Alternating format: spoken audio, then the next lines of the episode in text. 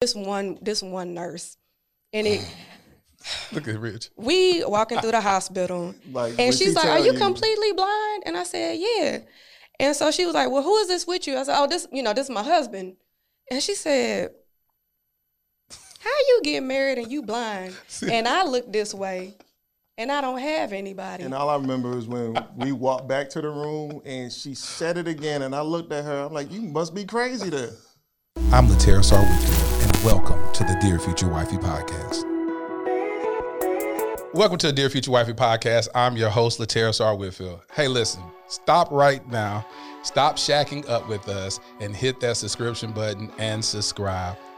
See, a lot of people t- they actually think that they already have subscribed because they have become such uh, frequent listeners of the podcast. But you'll be amazed if you go look at your subscription button. Do that right now. See if you actually have subscribed. We're trying to hit 50k uh, this month, so I need everybody's help. You know, you meet people in your life sometimes that have a lasting impression beyond that initial encounter. And I was working on this project last week, uh, this very heartfelt, powerful project. We'll get into that uh, as we get into this episode. But I met this couple, and when I tell you, I wanted to just lay on the floor and cry because their love story is so amazing. But not only that, but they don't look like what they've been through. They're a couple that have weathered some of the most amazing storms and they keep a smile on their face. They joke with each other. It's just, it's a beautiful sight to see. And I'm telling you, if there's any episode you want to watch, it's this episode right here. So grab your Kleenex and get ready to cry. Yeah, yeah. Because I feel it in my spirit. Listen, without further ado, welcome to the Dear Future Wifey podcast. My new homies, Rich and Tiffany Martin. How y'all doing? We good, man. Why why y'all so silly? Tell me why why are y'all just so crazy? Keeps the days going. Yeah, and I'm naturally a fool, so Accurate. So listen, I was trying to think of a befitting name for this podcast, and um, I'm gonna call this episode "Is Love Blind?" Is Love Blind? Because you guys got married while after you've lost your sight, correct? Right. And the love that Rich has for you is just incomparable, and the love that you have for him is just so dope. But it didn't start off that way. It didn't start off that way where it was butterflies and fireworks. Uh, you was a hard cookie to crack, right, Tiffany? so, Tiffany, tell me how y'all met. Uh, we met through a mutual acquaintance in 2012. 2012. 2012. Um, and you know, she hit me up and was like, "This this guy, you might want to, you know, meet him." And he he he checks all the boxes. You know, every every girl got a list. Mm-hmm. So he on paper he hit all my list, but it was just bad timing. It was I'm fresh out of college and got a good job. I'm traveling. I was not trying to settle Well, you down. weren't trying to settle down. And when I you know, when I saw him, I was like, oh, okay. But it just, I was not trying to settle down for anybody. So You was out there playing the field, Tiffany. field, making the field, playing the field, quarterback. quarterback, quarterback. all the things, and just you wasn't gonna get me settling for nothing. So Rich, what was going on with her? What she said, like just like I was. I ain't gonna lie, I was smitten. I was like, "Yo, this girl got some fire. She looked good, and it seemed like she was like beyond her years." Yeah. and I was like drawn to her. So I was like, man, I want to know who she is. And she wasn't. She just was not having it. No Like matter she what. would, she would talk he for was like a. doing a too much. I was doing too much. Oh, so No. answer that because you said that in that in the in the project that we're working on, and we'll tell the people about it later. But why would you say he was doing too much? He's a good guy. Mm-hmm. And I'm like, you know, like whatever, you know. But he called, how you doing? I'm like, don't run game on me. And he not. He just he's just a good guy. And so I was just like, you know, whatever.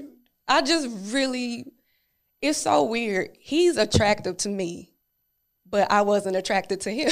Yeah, yeah. And so I was and just I don't like, get that at all. He said you're attractive, but I'm just not attracted. You know why? It's because you were such a good guy. Were you? Were you? Were you like? Did you always date bad boys or something?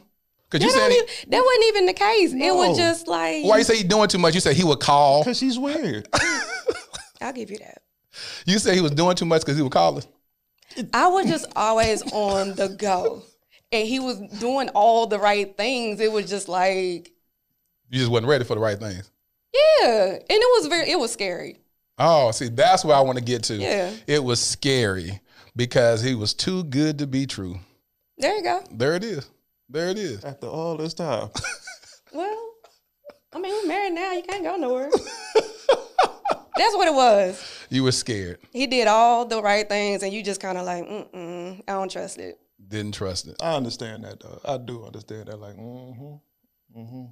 So what did you think it was? Did you feel like she had another guy? Did you feel like she wasn't she had commitment issues or what did you take that as as a man? Because oftentimes we don't hear about men being in pursuit of a woman and a woman saying, Hey, I ain't ready to settle down. It's normally the other way around. So how were you how did you take that?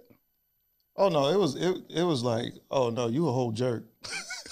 a whole jerk. Cause I'm like, I didn't I didn't think I did anything wrong. Like I'm like, okay, I'm calling to show you I'm interested. I'm trying to get to know who you are. You- Yeah. You, just throwing a Nolan Ryan curve at me. And I'm like, all right, I'm good. like I don't know what else to do. Then when she I um was honest with you. you were honest, I didn't believe you. Everything. No. No, okay. I, I- about everything, yes, we have been honest about everything. But when you said you was gonna come back, I did not believe it. I friend zoned him, but I was honest about everything. I told him what was going on. So what you say? What you say when you friends on them? I told him if he gave me time, I would come back to him. It was a lot of stuff that I needed to like get squared away. So you use one of the little men role. That's what that's what men say. Men be like, say, give me time, I'm not ready. It It's was not- game. I thought it was game. I'm like, I ain't playing with you. I was honest. You were honest. Like, all right, I took that, but like expecting to see her after she said it, nah. I like, In your mind, you automatically just cancel that. You was oh, like, I nah. was I was on the move after that. It was like, oh, You say, are you you gonna handle me like this? that's what you gonna do. Yeah, all right, all right. We're gonna see if I'm I'm around. like- you I'm come like, back all around. right, this this what we doing. All right, cool. So y'all first date, we talked about this. Tell us about your first date. Lord. First date, it was Valentine's Day. So it was like, all right, cheat code. I got cool with her sister. Mm-hmm. So I asked her sister, like, yo, what are some of the Did things- not know this. Oh, you didn't. You wasn't Had, supposed to. had no clue they knew anything. I didn't tell my family nothing about It it. was very covert. So I, I, I'm real smooth about it. Now put this in perspective. You lived in Connecticut at the time, I lived in and she was living in Dallas. Yep. All right. And so I asked her, like, you know, what are some of the um, things she liked to do? She gave me the rundown. I'm like, okay, Connecticut is kind of small, so can't really do most of that stuff there. New York is right there. Mm-hmm. So we, I just went, found um, all the museums, found a nice place to stay that wasn't like in New York, but like right outside New York, where it was like comfortable, so you had to come out and deal with noise. And um, just told her, hey, you want to come down and and chill? She was like, yeah. I bought my ticket Mhm. and I forgot about it.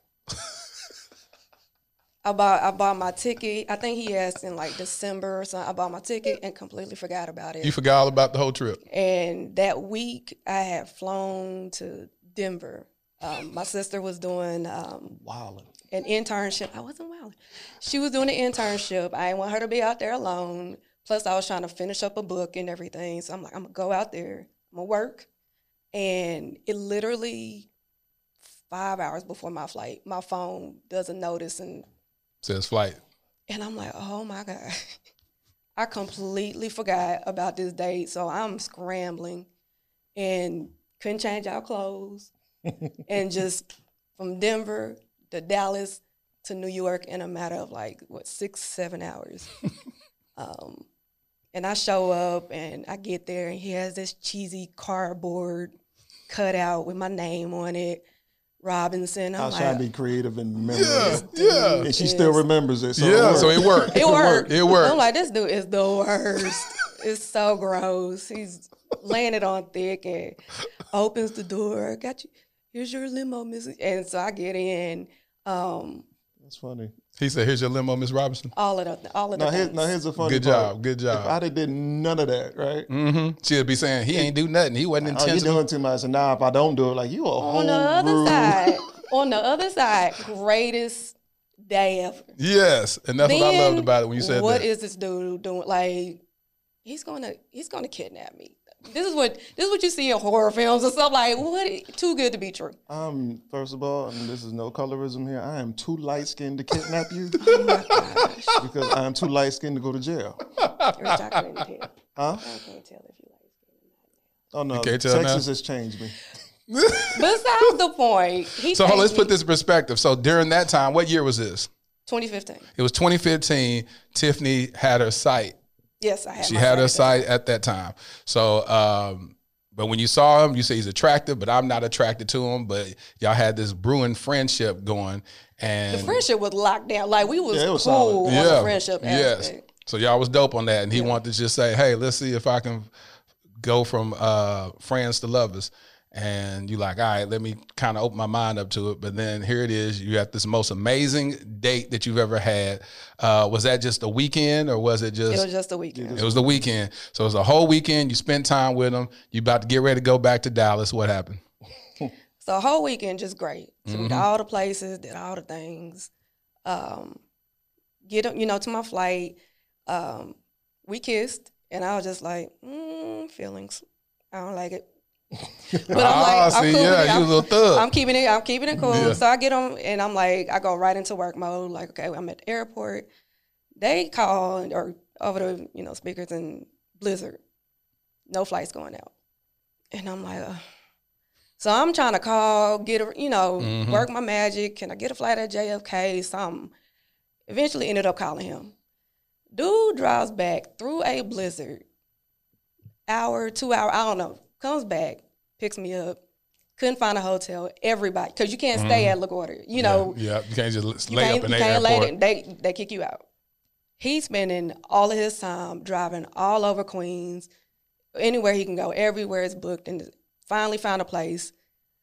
We get there, and I'm just mad. I ain't even focused on him. So I'm like doing my own thing, and he just, you okay? Need it? And I'm just like, I ain't even worried about him. I'm like, I'm going to bed. I ain't say thank you. I just went to bed. Next morning. So you remember not saying thank you? oh, absolutely. Why? My, cold. my my head was on. I gotta get home. I got meetings. I gotta do this. This was not studying. Rich. So you wasn't appreciative of him coming back? Nope. Not at the time. Oh, I was terrible. Mm. Why we married is a it was a miracle within itself. Cold blood. It's an act of God. Now I will say this in, in retro, rich intensity for me to go after me has never ceased. Blind, sick, health, good health. It has remained the same and even more throughout the entire time. That's beautiful. Nothing changed it. And that's what touched me so much to see a man operate with clear intentions. Um, but lo, hold on, we got to go back here. So you left, and then no thank you, no whatever. Then what happened? I get home, and during that entire time, I had noticed my body changing. Um, face swollen, can't sleep, coughing, losing my breath, all of these things. But I, I said nothing to no one, not even my family at the time. Soon as I get home, I go straight to the doctors, and I was just trying to figure out what's going on. So they let me know, hey, you're in the early stages of renal failure. And I'm like, okay. You know, I'm not one to start crying or any. It's like what what needs to be done. Never called him. Never let him know that I made it home. Nothing. Two what? Two three days later, babe. What was it? About, I won't even say two or three days. A day later. I It might have been a day later. He calls. Did you make it? Like he is. Oh, you didn't even tell him you made it home. You, you didn't tell him you made it to Dallas. I landed straight to the doctors. Forgot like, completely. Just put him aside. And I'm trying to see, like, just make sure she's good. yeah. You had to tell me nothing else. Just let me know you landed Yes. because we just had a whole blizzard. I don't know what the plane like. Them just make sure you good. And she tried to go off on me. What? You I'm like, too you much. doing too much. I'm like, I opened the door as I should. I try to set up a nice date as, As you I should. should. Try to make you have a good time. Mm-hmm. Did that. Now I'm making sure you home. But you're doing too and much. And I'm doing too much. If I listed out all the things he did, women would be like, "You are dumb." Like when I took me to all of my favorite museums, all of the specific exhibits I wanted to go to, took me shopping, bought me boots, food. all the places And want you kissed me on the mouth, and I'm doing too much. Uh huh. You all kissing him. Look at you being Mm-hmm. All the fast, things. and then you said Being doing too fast. much. being fast. all the things. But Tiffany, think about this.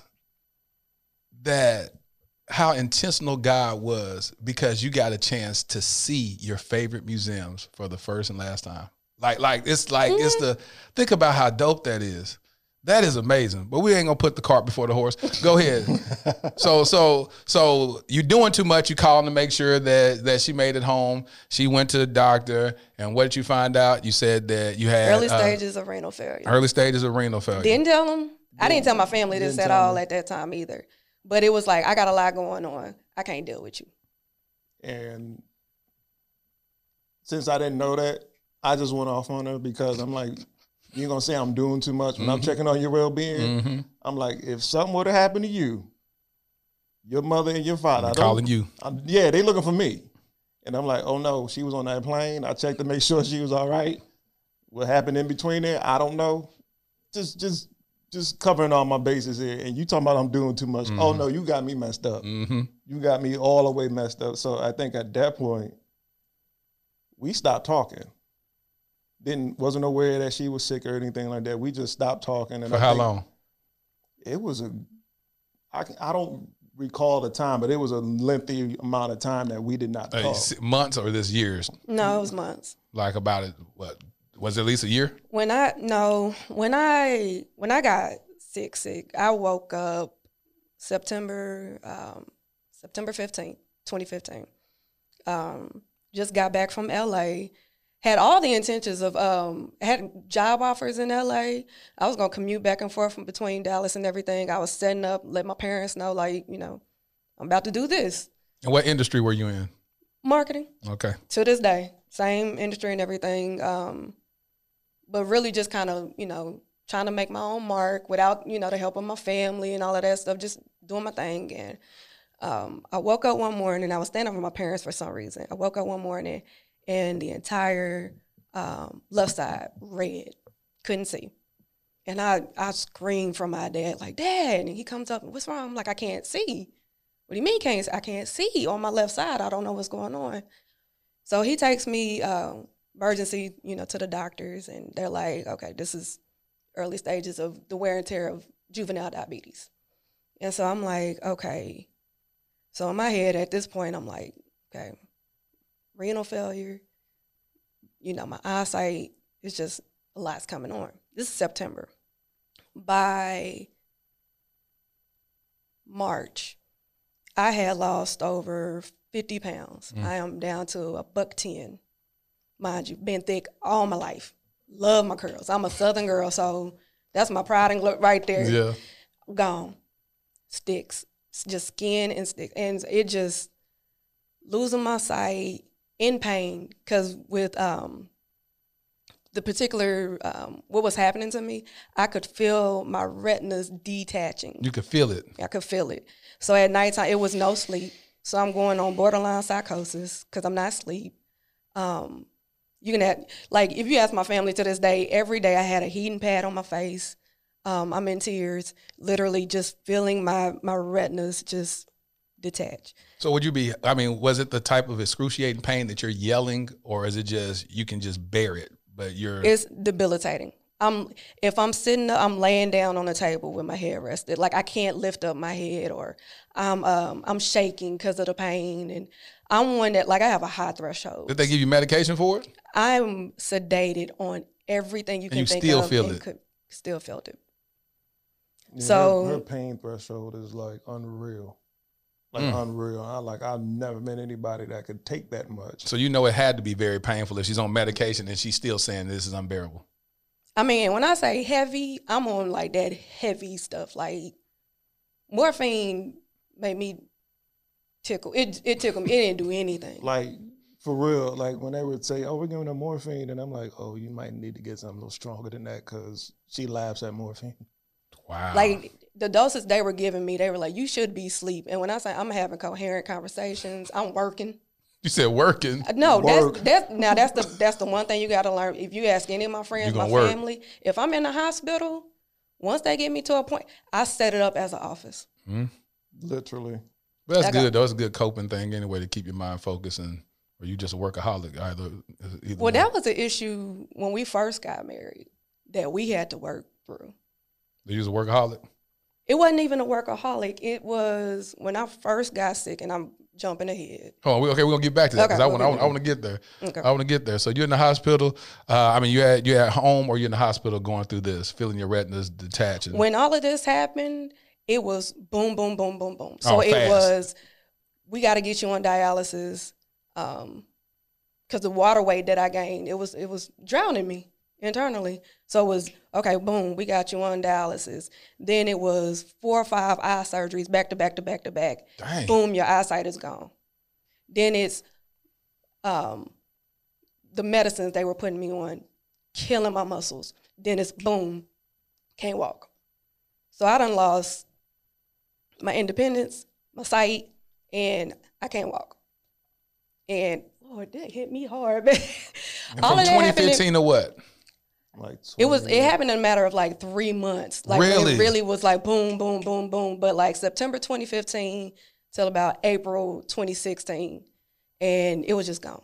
Yeah, I think by 2016 is when I started to become aware. Like, Of what was going on? yeah, because I think from the time we stopped talking after New York, we hadn't we hadn't spoken, and so I went off and did my own thing. Mm-hmm. I'm not even knowing that So you're going through this this. is this is popping off. So like one day out of the blue, I just checked on her. I'm like, hey, because by that time I talked it up. It's like we ain't gonna never be a couple. We just gonna be friends. So Yeah. I'm like, all right, we just cool. I'm checking on my friend, and I sent her a text, I believe, and I tried to send her something like you know one of the little animated gifs or whatever. She said I can't see it, and I'm like, well, did I not send it right or something? And she's like, that's when she told me, and I'm like, oh. So and put those times that we weren't talking in perspective, like, oh, this is why you ain't talking to me. You got all this other stuff going on, and I'm like, dog, I would have been there. Like, regardless of whatever my thought process was, like, not that's not important. Like, your health is important, and I come from a household where health is an issue. So the kidney thing, I'm familiar with it because my brother had to deal with it Right. my aunt had to deal with it. So it's like, it's not foreign. So to me, I'm just chalking it up. Well, this is another one that you add to the list and you go put your energy toward that. And so Talk she- about that phone call. She was she was calling different friends, asking to see them. No. So this particular time, um, this this is right before I lost all of my vision. I was down to um, I think they said thirty percent, and mind you, the depression is unreal at this point. I can I can't I can't I can't cope. I can't deal. And um I'm taking all kinds of meds between what I needed and what I wanted. So I'm like I just I couldn't take it. And so um I'll never forget it and I I love this woman and if I could ever find her, I got to tell her thank you. It was this black um optometrist. And she um she did my work and everything. She came in and she said she grabbed my hand and she put my parents over and she said, Listen, you are going to lose your sight, but you are strong and you are a strong black woman. Get your affairs in order and figure out how to beat this. And my my parents were like, Yes, th- this is what we're gonna do. In my head, I couldn't I couldn't digest it. It was just like you know, everybody knew Tiffany is always on the road. Tiffany's traveling. Tiffany working. Tiffany is doing her, and for mm-hmm. her to say it, it was like all my dreams. You know, everything I had in plan is is just it's gone. But all the other doctors, just you're gonna be blind.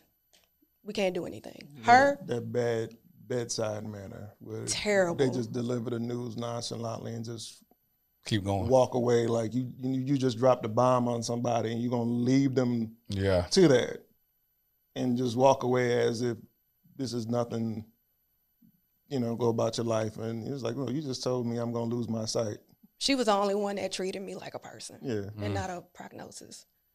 And so we got home. My parents, you know, was like, you know, we're gonna go out run some errands. and I had this just ridiculous idea in my head. I had literally just bought me a TorRed, um, souped up Challenger. I loved my Challenger. I love speed. I love car. I love American muscle. This was this was the car I worked on. Like I worked hard. I was doing all kinds of jobs, and this is my own car. Didn't need a cosigner. This is mine. So I got my this car. is my car. And I remember just thinking, I am never gonna be able to drive again. And it just crushed me. So when they left, mind you, down to 30% vision, found my keys, and I'm a joyride. I don't care what happens. and when I tell you I got on this strip, um, and I hit that car to about 120. and I hit it hard. And I I mean I'm and just gone. And I just and I thought and there was a it was a there was construction on this bridge. And I thought for a quick second, I said, if I turn this, I can end it. You like, I ain't got to, I ain't got to go through this. yeah. And right at the last minute, I just turned it back and went through. And I drove for about two, three hours. Parents calling. Um, I finally pull up and they run out. My mom is in tears. My dad is hysterical. Where you been? And I was just, I just told him, just leave me alone. I'm never gonna be able to drive again. Leave me alone.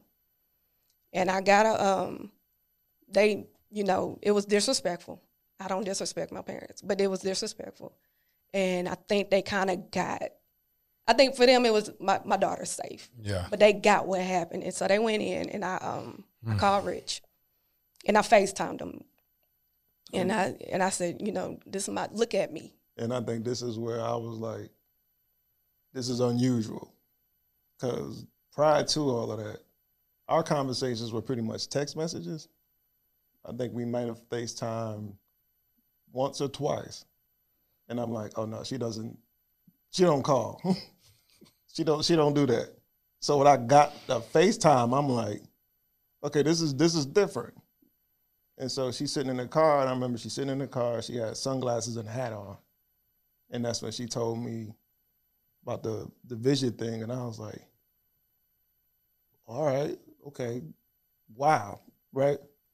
And so, um, you know, I'm, I'm, she's explaining to me how it happened and the whole process and all that stuff, and I'm just like, "All right, so what we gonna do?" You said we. Yeah, I'm used to that.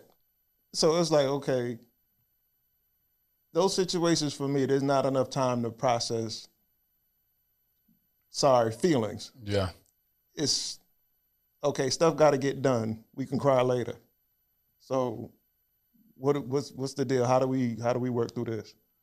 And um she didn't ask for anything at that moment, but I could tell she was like way beyond frustrated.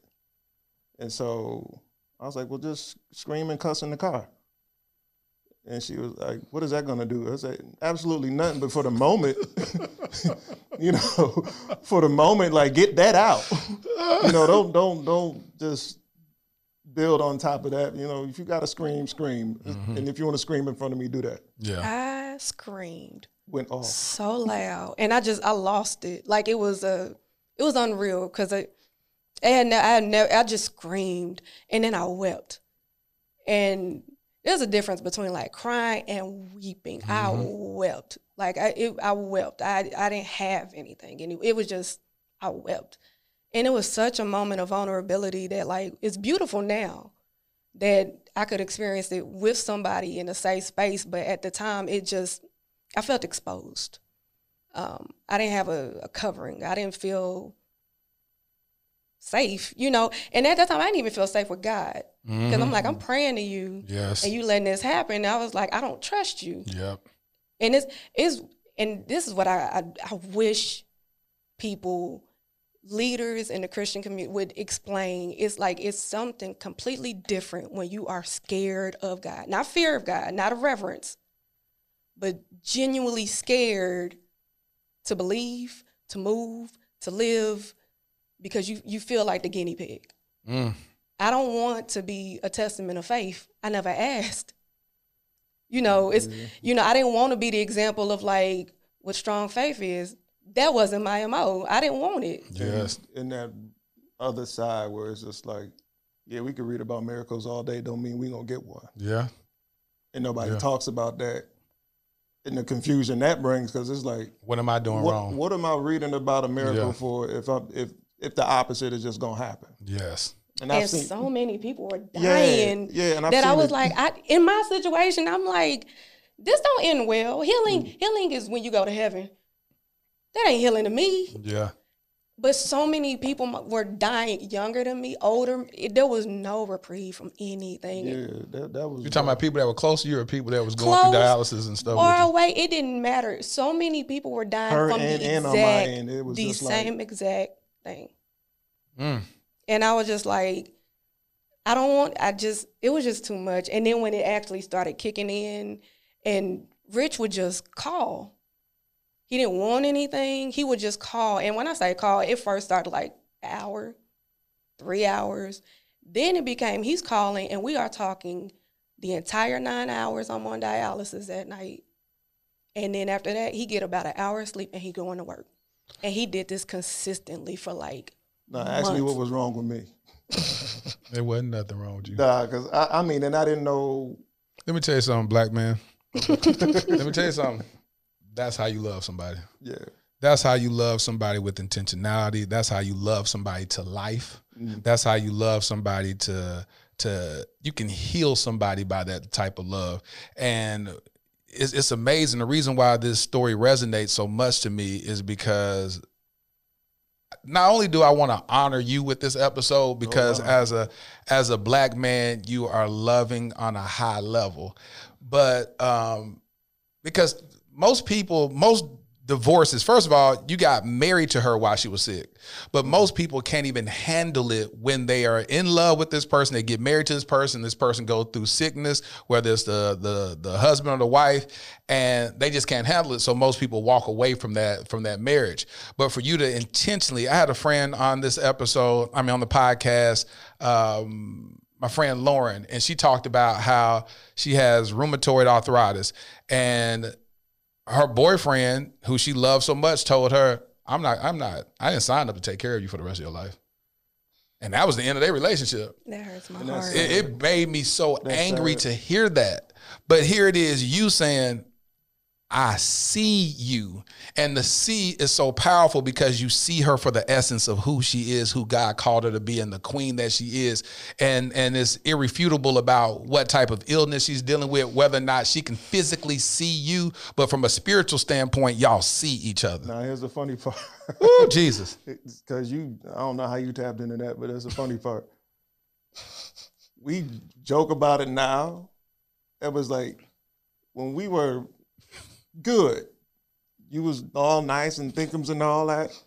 You know, and I'm in the gym, I'm doing my thing, I'm getting tats because you know I want to make this thing look good. yeah, y'all swole. and never it, it would never click never clicked we was like bumping heads all right you doing too much you you whole jerk because you know i'm i'm over here being nice to you you this is how you gonna act didn't click at all it wasn't until she got sick and that hurt my heart we so we bad. had the best communication we got to know each other and i said oh god i see what you did Mm. i see what you did with all this other stuff it was like It's blocking. it. okay, I could I could put forth the right effort, but that don't mean you know me. Yes. And this tough exterior that she got is so far from who she is. There it is. And so when I got to talk to her, I was like, you know, it wasn't about nothing. It was just like, oh no, you are actually sweet. You're actually At my core, Giving. I am such a sensitive, just baby. Like, threw me off. but I will never. People on the outside will never get like. They will never get the access. No. Threw me completely off. And I, and then I was still trying to understand because remember there was some time in between us not talking. Yeah. So I'm doing my thing. Yeah. I'm dating and I'm, you know, I'm like, well, look, I'm single. Yep. Whatever you got going, that's what you got going on. I'm Yep. good. And I don't know what made me reach out to her that day. Mm. But it just literally just started to change. But at the same time, stuff with me was starting to change. Like the dating thing. And I was like, picking up on cues. I'm like, okay, this is this isn't it. No disrespect to whoever I was Yeah. dating at the time. It's like, look, it All the disrespect. all all or none. Y'all wasn't y'all wasn't as good as me. to this day. Blind as a bat. But y'all ain't as good as I, me. gi- I give good wife. Ain't nobody gonna beat me loving him, period. So let that be known. Talk about it, Tiff. to all your let 'em know. subscribers, all 50,000. Let them know, Tiff. Y'all hear this on his page, my page. Run up. Go She ahead, said, she said, she said, pull up. So so all She that said you can't outwife her. Did you hear Not Tiffany? gonna outwife me. You can't make- outwife with, her. With Rich? Oh no. listen and so all of that stuff began to like just it ran its course. Yeah. And um when we started to communicate more, it was like she said, it was an hour. And I'm just like, wow. Now funny stuff, but like this is the first time we talked this long on the phone without no without no you know, all right, you doing too much, no awkward pauses, Yeah. or like, what do I say next? It just it just it was a natural conversation. So it was like, okay, we hit the reset button on that. Good. And so when we talked, I mean, we talked. I don't know how you talk to somebody that long, Nine hours. and and not even know it, it's been nine hours. And I look, You talking about the sun is up. I'm like, well, I can't see it. what you talking about? and you, And you it- hooked up to a machine the whole time going through dialysis. I can hear it beeping. hmm Nine hours. And when she, when we would kind of talk about that, because my brother would go into the dialysis center and she did her peritoneal, which was at the house. So they break up them days in the dialysis center. She's doing the full hours in one night, every night. every night. And so Every night. Mhm. Nine hours every night. It was um it's a tube coming out my stomach, connected to a machine, connected to the tub to drain. And I am I cannot go anywhere. Every I- night? Every, every night. night. Oh, help me understand this. Uh, uh, uh, forgive me of my ignorance. Why did it have to be every night? What, what, what's going on? the difference between peritoneal um, and then you know hemo is peritoneal is uh, fluid based so they put a glucose um, in your system and it flushes out your system and it goes through cycles throughout the night um, and like every night nine hours um, you just being flushed through this and so um, it was a lot of wear and tear on the body but And you did that how long? I did it for a year, three months, and I believe two days. And and this is me not knowing nothing up until that point. My parents, like, it was so much going on. My my grandmother is suffering terribly from dementia. They bring her, they move her into the house. So I have my mom, which is taking care of a, of a dying parent, and then my dad is taking care of pretty much a dying child. And their marriage was the one where I was like, this is this is how you this is a partnership. This is love. This is how you move together. But they, I mean, it was so bad on the house. and I didn't know that that was in play at the same time because, okay, like back up a bit. Prior to me even meeting her, my stepfather is off of his bout with cancer. A little bit after that, my mom has a diabetic spike. She's in the hospital. Brother, kidney disease pops up after that. And so I'm going to these little seminars because I'm like, all right, I was going to get my brother my kidney. And it's like, oh, no, you can't because you developed kidney stones and just ruled me out. But just hearing how that process goes, the waiting, the if you pass a certain age, you're not even like considered to get one because, you know, just, just read between the yeah, lines yeah, on that Yeah, they say, hey. and you- it's like yeah. listening to him talk about how the older people look at them and they're like, we hate y'all because y'all get a chance to live. We have to keep doing this until Mm, till till, until. you know. And it's like for them it's unfair, and for him he's like, I'm just trying to live. Like I'm sorry. And now that she's doing hers at home, I'm like, okay, you don't have to go through that. But it's like you got that going on, and then now here's my friend. People And- started dropping off. And, and that's what that's what got my goat because I've been in enough situations where it's like okay, when you good to people, all right, cool. I'm not asking you for much if my if, if my time happens to be bad. Just be there. But then you can't do that. Then all I, all was only good to you when I was good. Yeah. And now imagine how that makes you feel where it's like, Mm-hmm. okay, I'm not asking you for much, and now you just feel like, okay, I'm useless to you, and you dip. Whether you said it or not, that's what you said. Yeah. And it struck a nerve with me because I'm like, oh no, we don't do that. Yes. We don't we don't do that. It's like if it's good, it's good, and when it's bad, we here. Yeah. So nah, you don't pick and choose when you get to be a part of my life. And not only that, I'll get defensive for my friends. You don't pick and choose when you're gonna come into their life. I'm like, oh no, they trash. They can't come back. There it is. And so me and her sister, same page. My Oh. sister do not mess with me because that one, Mm-mm. all five foot two, small. Sh- that We, we'll talk about that later. Is, that one is scary, but it turned like when my family started noticing, you know, where's so and so? Have you done? And I'm like, I can't. Nobody's calling. And it like I was to the point. I don't ask for anything. Yeah. I wasn't asking for much. I was like, yo, just call and tell me the good things happening in your life. It takes the focus off of what's going on with mm-hmm. me. now the Connecticut thing is like, okay, anytime something happened with my folk, I could be there. Yeah. this it was too much distance. And so when she finally got to the point, she was like, Rich, can you come see me? I'll pay you. I got mad at her. I was like, "Yo, y'all need you to pay for nothing. Yeah. You know, like I got it. I just got this bomb job. I can pay for it. I think I can I, I can afford a flight. right. Yeah. And when I say the timing of all of that was perfect because it was like any situation outside of her that I had was literally just Gone. done. done. Yep. Sorry, fun. Whatever Yeah, it was, yep. it's done. And it seemed to like I'm like God, you really must be walking us like you ain't said nothing, but your providence is around because how do I know that this is going to end and this door opens up? Mm, mm, mm. And so it's like, all right, cool. When you coming down, my birthday. Now here, here's here's what amazes me about her. Lost sight, gotta do this crazy dialysis all night. She wants to have a dinner party for me on my birthday and inviting her family to come. Really? And I'm like, what is wrong with you? Y'all wasn't even in a relationship then? No, No. we were we were in a relationship, I think by that time we were. but it was really early. Like But- we was like three, four months in. It wasn't. But this is what I did. and I remember this because I when she asked me to come down, she was like, "Are we dating?" And I was like,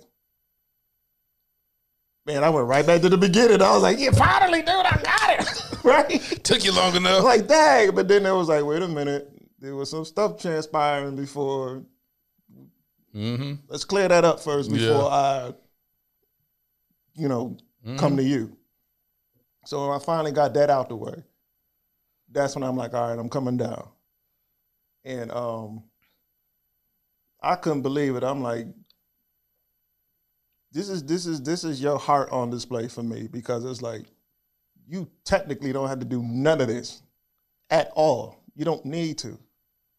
Yo, you um gonna be on dialysis. I gotta go back to the hotel. You gotta stay here tonight Mm. and you want to have a dinner party and I'm meeting your folks and that was scary I bet you it was. because I just heard about her dad. I hadn't seen him at the at the time, and so you know just had this nice party and it almost went bad because He showed up late, and mm-hmm. so four months in, my dad comes to me. He's like, "So what is what is this? What you mean? What is this? What is this? You serious? Yeah, y'all talking about marriage? I don't, ain't nobody said you know like don't said all that, but we serious. Yeah, he's like he's like no, and so he said, "Make me a promise." I said, "Yo, you know what you want?" He said, "Do not get married until you get a transplant." Okay.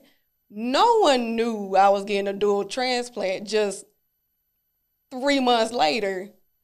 And so fast forward and oh, don't forget you was ready to call it. You you was done.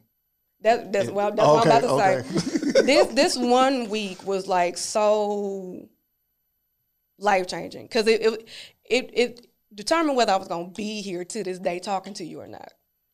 This one week, it was just hard. Body is just worn. I like psychosis again. Um, when people go blind, they have this thing called um, non-24. And it's where you can't determine between days and nights. So you are just up.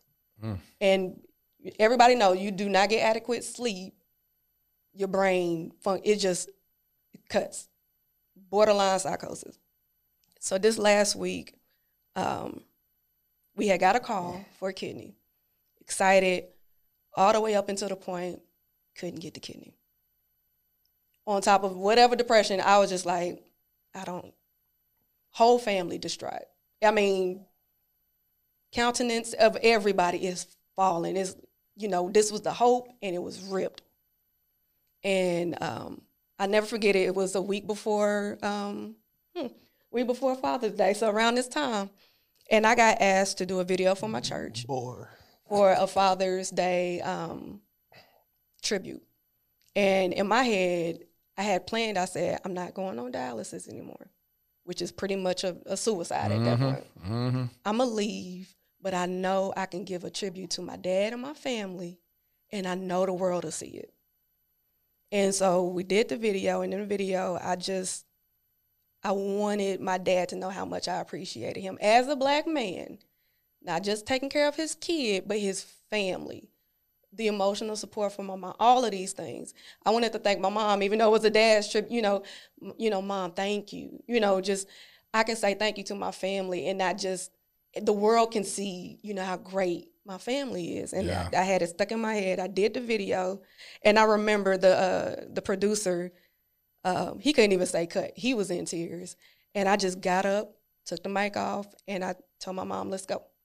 Went home, and my dad came up, our routine, because I have to do the whole sterilization and everything before I get on. And um, I told Dad, I said, Dad, um, I'm not doing dialysis anymore. I made my decision. I'm not doing dialysis anymore. This was Wednesday. And he said, um, all the work that me and you put in, and he said, just for me, hold on one more day. Mm. And I said, I'm gonna do it for you. Only you. And I remember that night just crying the full nine hours. Never went to sleep, just cried. And um, I woke up, uh, got through the day, and I was like, all right, Dad, you ain't got to call back. I gave you your day. I'm not doing dialysis tonight. And I get a call from Rich, and I don't know what happened, but I wept again. And I said, I don't, I don't, I don't understand God. Like I don't, I don't want to under, I don't want to understand faith. I don't care about it at this point. I don't get it. I am in such pain. I gotta find something to end it. And it wasn't like suicide on the emotional or mental. It I'm physically in pain and I'm I'm literally like digging like forks in my leg to divert the attention away from like them. It, it was just excruciating. And I said, I told Rich, I said, I'm not doing it again. And he literally said these same exact words my dad said verbatim. One more, he said, just one more day for me. And I said, listen, I, one more day. Literally, the next day, we got a call about a dual transplant. Go in, get the surgery, come out, and I got health back. You know, it's everything changed. And What year was this? this was uh, June 17, 2017. And I mean, everything changed overnight. It was, you know, I feel different. You know, I got energy. I can breathe. You know, um, I hadn't been able to leave out of my room at night for over a year. I got home. I walked out of my room late at Mm. night. I went and got a drink of water. You know, all the little things people take for granted. I just, this is different, you know. And then, um, you know, Rich coming down, and it's like we can spend time. To, you know, I, yeah, I don't have to go through rehab, and you know, I feel better. My legs work. You know, all of these things, and um, just us talking about marriage, and it was just like. I actually get to live. You know, I, I I have a life now. You know, I can do all of these things, and um, it was just so close on the verge of like giving up and just like accepting death and it was just like those two men just hadn't talked to each other, said the same exact things, and just got me through Two days. them two days. And it was so funny because in the hospital, I woke up for the first time after my surgery. And my dad was watching the video that I did the tribute for service. It was Sunday, it was Father's Day. Mm. And he watched the video, and my mom and dad are in tears. Mind you, my parents don't cry, but we all in the hospital room. And I wake up and I'm like, Thug just tears all around. uh, like what's going on? And dad is just like he unconsult couldn't So you came out of your surgery came on out Father's of my Day? surgery on Father's Day, listening to the video, the tribute video, and he just Oh, boy, I can't take Over. this tip. when I tell you God is so intense, I, ju- I can't I can't outthink God. I mean, just think about that. You got these two kings in your life pushing you to your purpose, pushing you to life. And one says, just give me 24 hours, get do it for me. Another one says, just give me 24 hours. And then your blessing comes on the other end. And of I it. didn't even know that he said it. She told me much later, like, you know, dad said the same thing. And I'm like, really? yeah, they talk about it now, but like then they had no idea that they had said the same thing and everything. And But- see, what I was talking about was when your father told you that man, he loves you. He's sitting on the phone with you for nine hours every day. That man loves you. yeah, And he was like, no, no man spends his time like that. it was crazy because I'm like, it must have been subconscious because I was trying to push that, like, nope, Rich, that ain't important right now. Like, but like low key, you don't, you do. You do love her, but hey, You long, do- we you just do, but she needs you right now. like that, you but you doing do. it. You, you just been a friend. You just Yeah, been a just- friend. I'm just being a friend, and then I And fell in remember when I got my transplant and he was talking about marriage. I said, listen, I cannot make up for them for all the years. I done stuck you in the friend zone. But I say, as long as I live, I will love you as hard as I can to make up for the moments. And I mean, we chuckled about it, but I was so serious. It was, I, if I could go back, because it, it would it would be moments when we got married that I think about. It, I'm like, you know, if I would have just gave in and mm. we could have just dated when I was healthy. You know, we could have had way more moments of just God knew exactly what See, he's was shaking doing. his head no. Tell me why you shaking your head no. because it didn't happen that way. There it is. It didn't. It's as simple as that. It just didn't because you can only we can only say that in hindsight, but like at that moment, we were in different places, figuring things out, having different experiences. So God being all seeing and all knowing probably said, Look, if I let you two get together, y'all gonna wreck it in At this stage, if y'all Yeah. did it earlier, Yeah, I need like- y'all to go through some little something, something. Yeah, and it's like whatever he had planned for us, we would have we would have been prodigal with it. Yeah. we'd have wasted it because I know the mind frame I was in then wasn't suitable for what we got for what we got now. Mm-hmm. I know that, Yeah. and so you know when I brought it up, I knew. Now I may not have fully understood, but I knew enough to know that like, okay, it's not gonna get any better for me without her. Mm. Rich, I want you to say that one more time for the people in the back need to hear Where, that. where the cameras at? yeah, yeah, hey, right there. Go that center counter, that center one. Was not going to get better for me without her. Mm, mm, mm. Because, and again, it's like for me, with my growth and through all of this, it's like I don't have to put any of my old relationships down to be Yeah. to, to uplift this one. They're like, no, it's just it is what it is. Talk about it. With her, I get challenged. I get pushed when I don't want to be. I get encouraged. I get love. And sometimes I'm sitting over here like, okay, I'm not used to this. I'm not used to it. What? So what's wrong with me? She ever challenge you? Like, it, is like it bugs me out now because it's like when people kind of say what they want, they they actually get it, and it's like, oh, oh, okay, yeah, there's some stuff that come with it, and I'm figuring that out now. Yeah. Not only that, but she can see things I haven't even been aware of because it's been so normal for me. So she's like, oh no, you too loud. I'm not loud. Like that's a normal decibel for me. He's got normal decibel.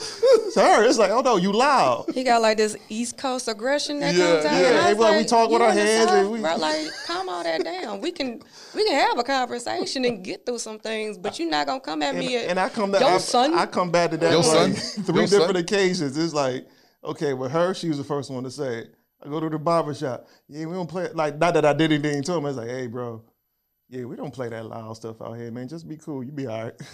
and I'm like, bet. I picked bet up for being out here. like, I ain't never said it. But it's like, bet. I'm like, all right, cool.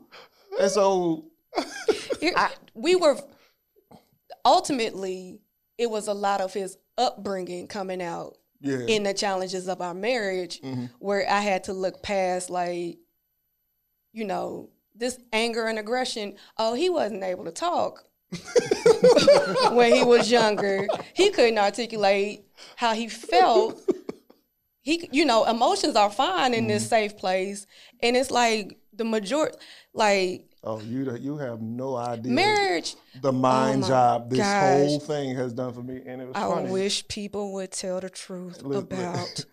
About I got marriage. you. I got you. Got- you got I it. got you. Yeah, I okay. got Rich, you. Rich, Rich, go ahead. Give this commentary. So I'm gonna just walk through it. So before we even got married, it was this whole discussion about who's moving, hmm and for me, it was like, okay, I'm I'm attached to my mom's ministry, and I'm thinking I'm supposed to finish that out.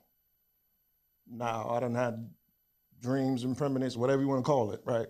I'm thinking that's what it is. Me, I don't care about what your mama. right, right, I ain't right. moving. And I'm, and I'm sitting over here, and I'm sitting over here like, I'm trying to do God's will the best I can to this, that, and the third. Are you rich? and she just sitting over here like, ain't nobody moving to Connecticut. I see y'all taxes. It's like you get more bang for your buck out here. And I'm Yeah. like, we having Facts. those little practical conversations, hmm right? But then But, but then it gets to like, she's like, look, I ain't coming up there because guess what? God told me if I move up there, we're getting a divorce. So I'm sitting there like, oh, and it wasn't even on no surface level. It even- Literally, God came to me and uh, he said, he said, listen, you moved to Connecticut. Your first year going to have challenges.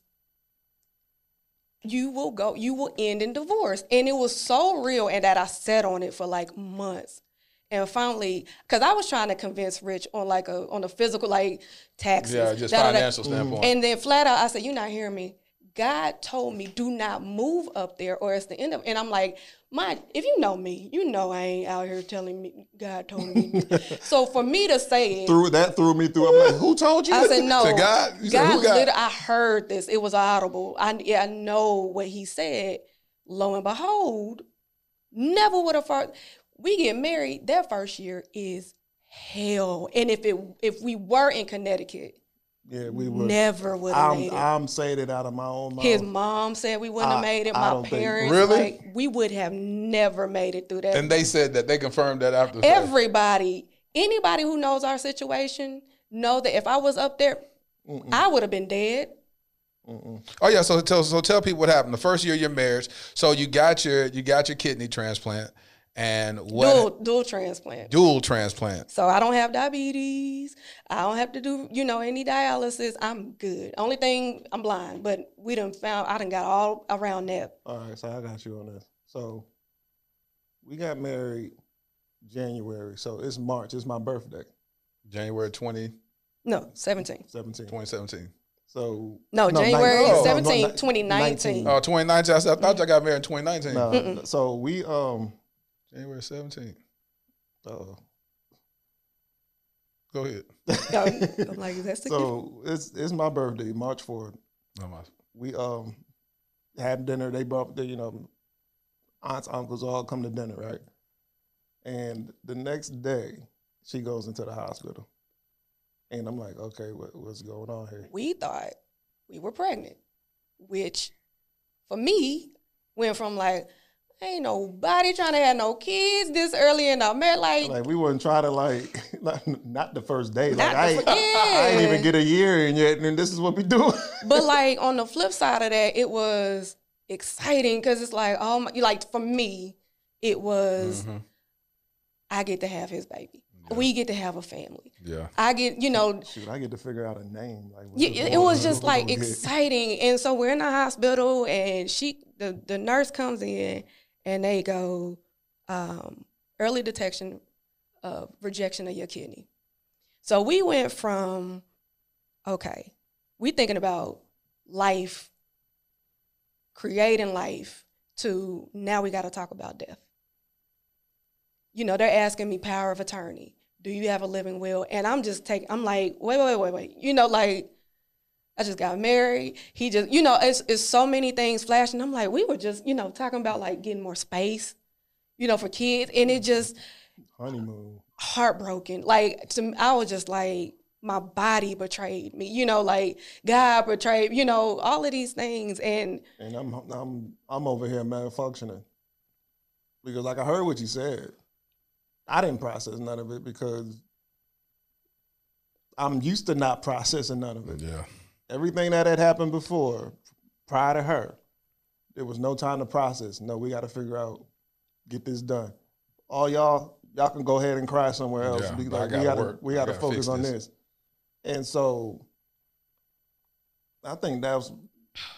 Now I'm looking back at it, and it's like my psyche and everything else is telling me, boy, you depressed, boy, you stressed. he would be so angry, like his energy in the hospital rooms. And I'm like, and it, I think he sat down one day. I said, babe, you're depressed. And I don't know what And I depression is. prison. I said, no, no, no, no. You're not eating. He said, I don't know what depression is. Like no, no, he genuinely you- had no idea. He like, thought you- it was like the you- you- commercials you where, could- you know. I like I don't feel down. I'm Yeah. not, but like if you telling me I'm depressed and I'm like I don't know what depressions feel like, so I'm gonna automatically tell you no, I'm not. but I'm angry though. Yeah. And he I don't- yelling and at I- nurses. No, no, listen. I yelled at that nurse because Oh my God, you ain't even had to pinpoint a moment. no, no. I'm sorry. I'm there. you telling the I'm there. world about No, like I'm, I'm there. I'm sorry, world, but no. It's like when you're going through that, and you got to start learning to ask these questions, and you remember what other people have done prior to, Yeah. and it's like, okay, they tell you something. All right, I remember that. The next person comes in, I tell them what they told us. You choose to do something else that puts her in pain. Yeah, I'm mad at you. I just told you. Yes. Don't do that. I don't care about my height, how I was looking. this down. six foot four, two fifty. I don't. I don't care nothing about it. literally towering Uh, over I these don't- nurses. I don't care. I, I had told to sit you. him down. I had to call my dad. I I said, "You told need to you. switch shifts." He was snapping on him. I said, "Rich, Because- you can't. They'll kick you out, and you can't come help me." No, no, but it was like, listen. If everybody else seems to know, okay, she's a hard stick. And those who don't know what that is, is when you're getting blood and your veins are either, either small or rolling, they just poke you mm-hmm. like a Until pincushion. And it's just, I mean, they were poking me in between my knuckles, trying to find it in my neck. and she told them, "Hey, don't poke me here. Don't poke me here. Find that other machine y'all got to get the blood." They understood that. This one person didn't understand it, and we telling you this is what everybody else has been doing. Oh no, I can get it. You got a few tries. you got a few tries to get it. And now I'm looking at her. She is trying to be be a champ. I'm listening there like, oh no, we told you. Yes. Stop. Yeah. He Figure out another way. He just rolled up on and the she's woman. and she's like, You said she's rolled. He He just up on. rolled up on the woman because it, it's like okay from from my from my vantage point, I'm looking at her. He like you better quit hurt- hurting my woman. Yeah, she's over here wincing and un, I'm like, oh no, and you just I don't like, blame you for that, Rich. huh? I don't blame you for that. No, and I'm, Uh, uh, and, and, and, yeah. and Alex, she will never win that argument with me. Yeah, because as a husband, man, you you you're a protector, and, and you watch her go through so much pain, and you like this is this is something that we can control. You don't have to do this. There was Just another alternative for Yeah. it, and you chose to like, oh no, I can get it, and I'm looking at the blood not coming through the tube. But I'm trying to tell him, I said, Rich, Wasn't I hearing done been in the hospital. Like, I know what this is. I'm like, you can't do that. I need you here. Yeah, that's I can't have them banning you. And then on top of that, I need these nurses to treat me right when exactly. you gone. That's real. I needed them to treat her right. While I'm here, Right. but like that year, it was it Oh. was just so much because you got him transition. He has never been anywhere outside of Connecticut as far as living. as far as yeah, living. yeah. He comes down, brand new everything. Um, what was bad about I'm in the hospital for like months. It wasn't like a week stay. We can, I am in the hospital for months, and he can't actually get a job because he had he has to help me Mhm. when he's trying to find a job. wasn't no job gonna be No that jo- lenient. and your so- first time there, At all. You talking got about oh you need to take off already. you got a man They be like, go ahead, take off. Don't come back. like- yeah, Take trying. He can't he can't fix my health situation. yeah, he that's, feels that's heavy he for feels a man. helpless. He can't get a job, and you we know how provider men and providing hand in hand. And I'm trying to tell him like, babe, you know, I done saved up money. I, we good. You ain't, and he's it, mm, that's Yeah, not in his that- head. no, so mm-hmm. when he came, I said, "You're." nothing. You got he's fifty going million home. dollars in your bank account. Be like, I can't be that dude. I got to no, work and do It something. was a and that's exact- thing. and that's what it was. It was like, listen, I have nothing, Mm-hmm. nothing. I came down here hoping, you know, Yeah. did my due diligence of trying to find something. It didn't pan out cool. I'm here now. We'll, we'll hit the we'll hit the ground running. No, Mm-hmm. no, and I'm trying to tell her like, listen, I've been in this situation before. I hadn't worked for three years. You think I'm gonna do this again? Mm-mm. My- With my- this my- happening? Yeah, if my first year of marriage with somebody struggling was through all this health stuff. so. He was at home by himself, so he married and single. You know, he's going home to an empty bed. I'm And- sick. They were never giving us good news. It was always bad. It was always dim. He's not like when I say he changed. It was um, his demeanor. He's naturally a happy-go-lucky. It was gone. And cracking jokes all the time. He, it was gone. He was he was just angry, not eating or eating too much, going to sleep, not going Yeah, to sleep. I think it was I- such a roller coaster. and I didn't I didn't know how to I didn't know what was happening. I couldn't tell you. It'd be like, how how are you today, Rich? Fine. Whoa, and it was, it was just built like it was just like he I just said I'm fine. he could Like not he could not catch up. It was just it's like, I'm it was I was so like, I done told three other people I was fine, and now I got to the fourth one, and like I told them other three I was fine, not knowing you ain't had nothing to do with that, right? nothing to do with it. And like, oh, it was this one moment where um, I got so sick, and I had jumped up, and I got. I, I mean, I'm when I say sick, just couldn't keep anything down. All the nurses are rushing in, and he kind of lifts me up, and I'm telling, and in this moment, I don't know what happened. He was trying to like embrace me and hold me up. Like give me like it was like a hug, but he was just trying to like hold me and I kept pushing him away cuz I'm like I'm about to faint. You know like I and he he I don't know if it broke him, but like it he he broke. I don't I never experienced a man breaking, but he just when I when I'm like I'm fainting, I can't, you know, and the nurses are trying to catch me. He's just trying to hold me, and I'm just like going. And once I finally like hit the bed, and they just kind of, he just broke, and it was like when he left, and the nurses came back, and they was like, you know, it's we know it's rough on y'all. Like it, it was, it was just, it was just too much. Like it makes me emotional to this day how he just, like, just to feel somebody physically, just kind of like give it up. Like it just I, I have I have nothing. And it, and that's what it felt with him in that moment where it's like I'm trying to hold my wife up and I'm about to break and I'm just like it's weird. I was- It's- I was it's like, Rich, I don't- it's hard to like, let me go. Any of that. and It's, it was just really hard to explain just any of it because, again, I'm transitioning. So, not only am I transitioning, everything with me is transitioning Mm-hmm. to get adjusted to here, Yeah. Not just to here to her, Mm-hmm. not just The to her life. to what's currently happening right now. Yeah. and I have no vantage point for it. I have no no point of reference to figure this out. And I'm like, I can now say, yeah, I'm lost. I'm completely lost because I can't lean on you. I won't because you got enough going on as it is. I haven't developed this rapport with your parents. So I'm like still low key scared of them. you know what I mean? I haven't developed anything yet. And they're like, oh, yeah, you can call us. And I'm like, okay, now I'm reverting back to old habits where it's like, yeah, I've heard that before. Yeah. I'm not going to bank on it. Yeah. And it was, He didn't have support. It was dumb. Yeah, he didn't have support. When I say dumb, I mean dumb in the sense where it's like I know it's that East Coast saying. Yeah, dumb. yeah, it, was- it Yeah. was like this is dumb. This is really, really dumb. I didn't come out here for this. Yeah. Let's go back to when you proposed to her. Didn't do we it. didn't have a proposal. What happened? What happened? How'd y'all get married? Y'all just said, "Hey, we married."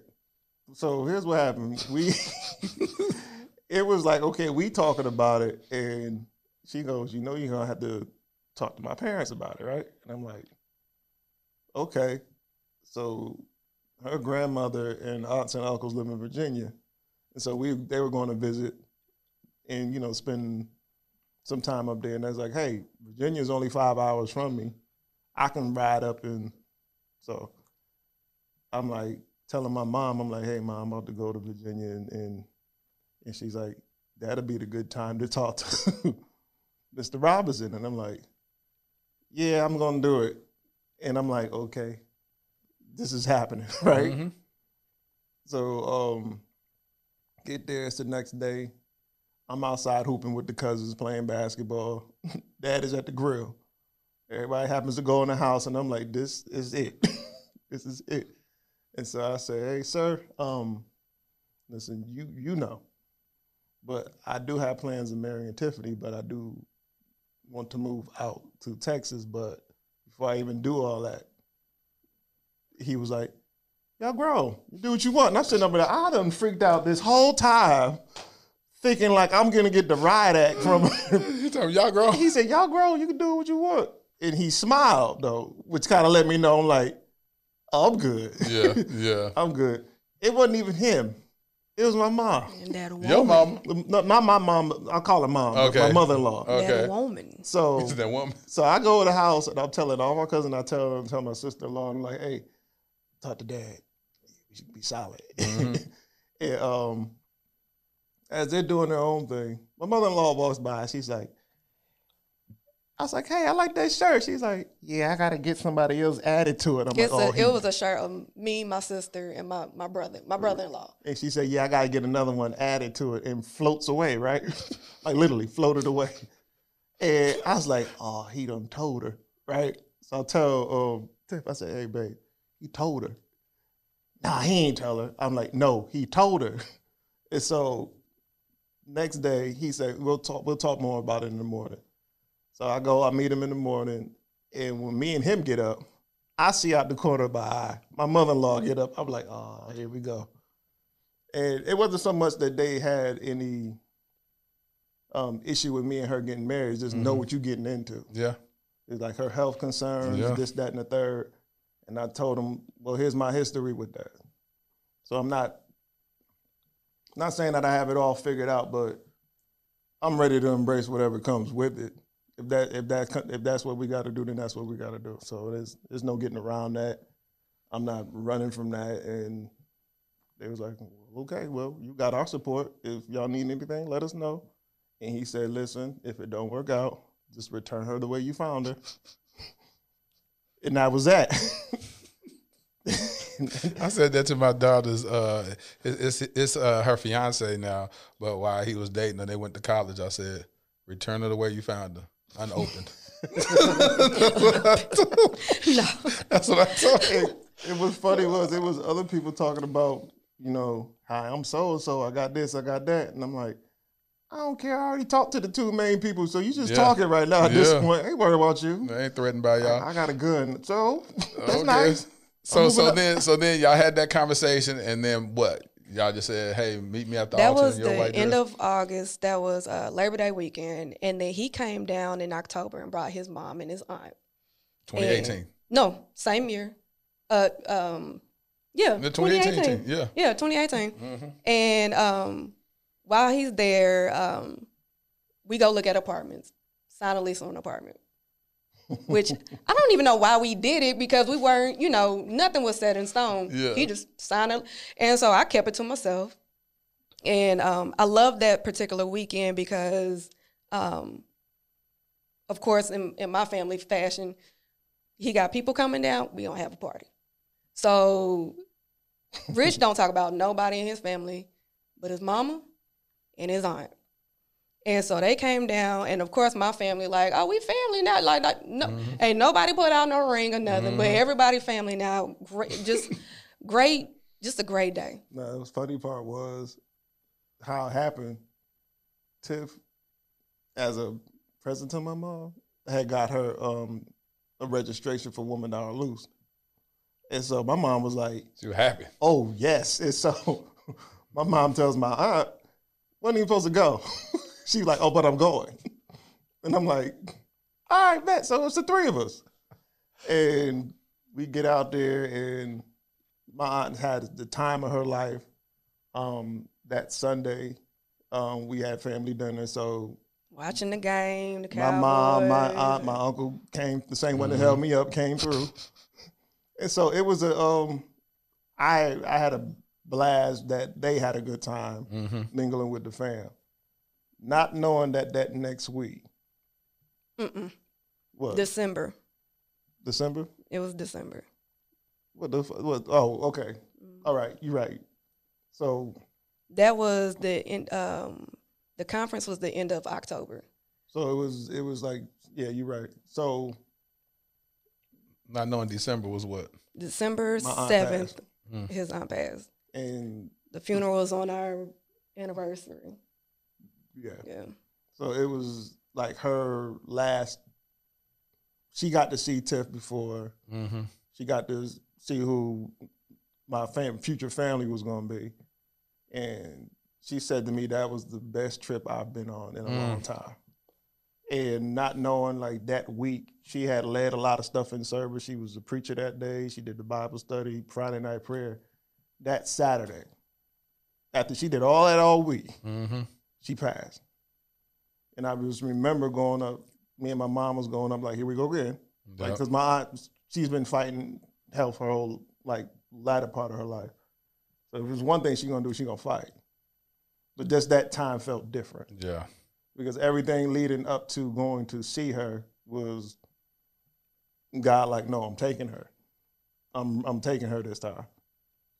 And we got there, and it was like, okay, we thinking she's an emergency. No, she's not an emergency. You had to go around the front. Went around the front, the computer shut down.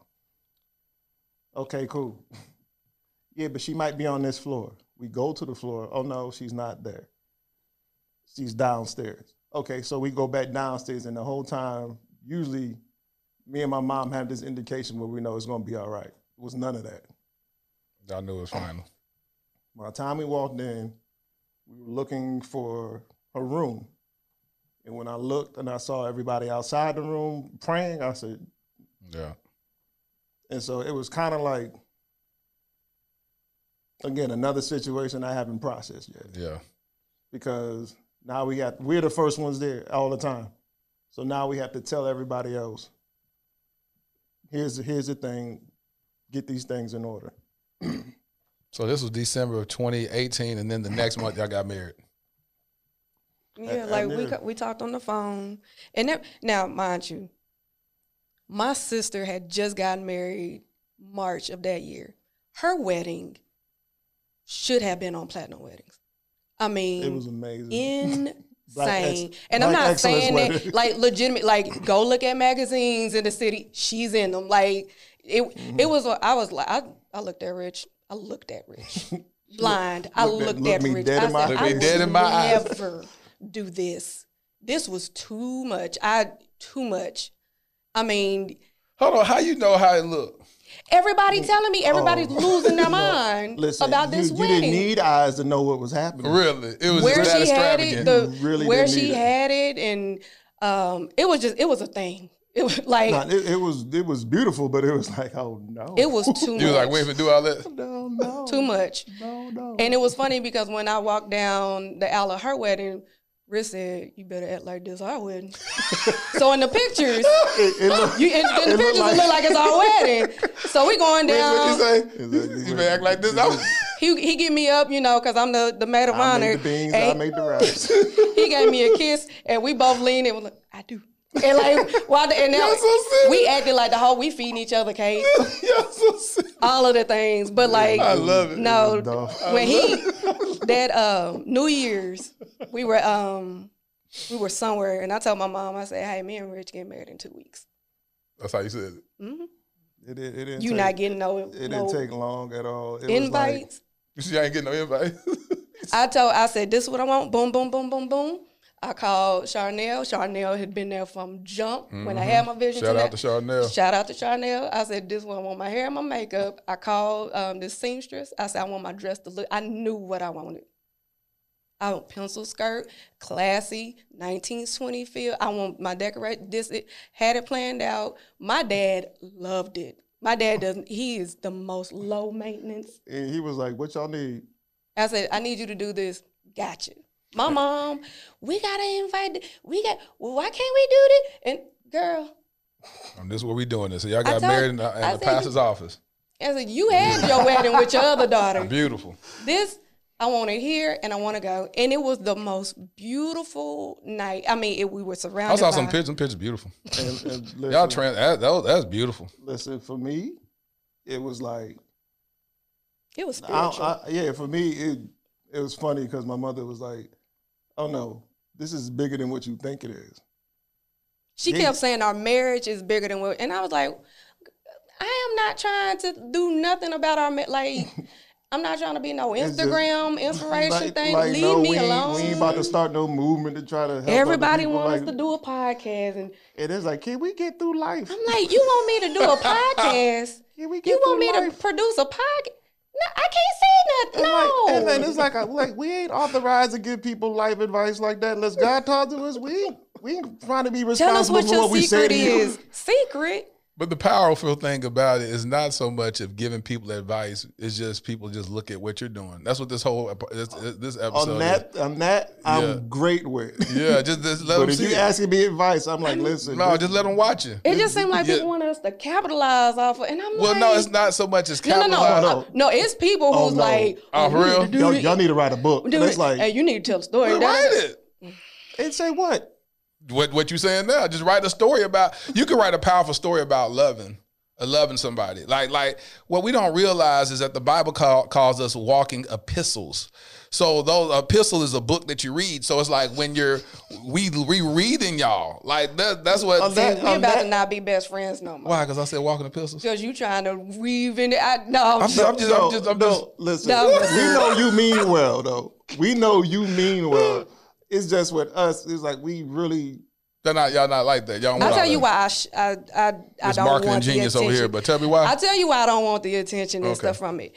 We would go out and I, I would hear it. It would be um, this one this one nurse, and it Look at Rich. we walking through the hospital, Like, when and she she's like, "Are you you- completely blind?" And I said, "Yeah." And so she was like, "Well, who is this with you?" I said, "Oh, this you know this is my husband," and she said. How you get married and you blind? And I look this way, and I don't have anybody. And all I remember is when we walked back to the room and she said it again, and I looked at her. I'm like, "You must be crazy then." He just said that, you so you must be crazy. But then it was like after that, when we go out in public, I would hear people, oh, The lady said that really-" out her mouth. Out her mouth. And I looked at her like, "No, there's a reason. It don't matter how I look. You crazy." But then it just started coming everywhere. We would go random places. Me and Hold on, let me just put this in perspective. Was she laughing when she said that? No. She just said straight up like, how you no, she married? was almost borderline, kind of like mad. And, Like, here, what, and here's what it was, because she was our nurse a few nights. So it was like she kept seeing it, and I think she was trying to process like, who are you? And then when she finally asked, and it was like, oh wait, this your husband? Oh nah, like I got everything on me, and it's like I can't get one. Yeah, because you crazy.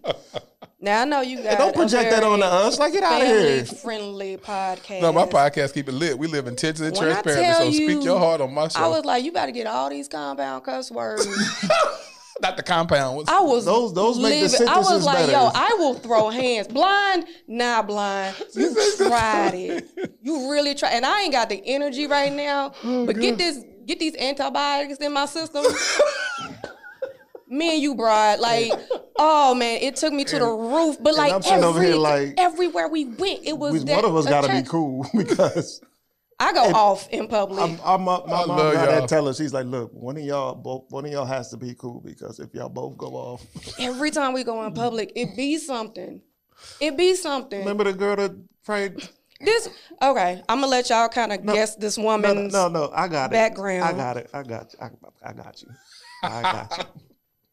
I'm getting So- livid right now. I, it'll do that, right? You get mad too. So mm. we went to this juice bar, and we just having a moment. Me and her, they play some music. So I pick her up and we slow dance.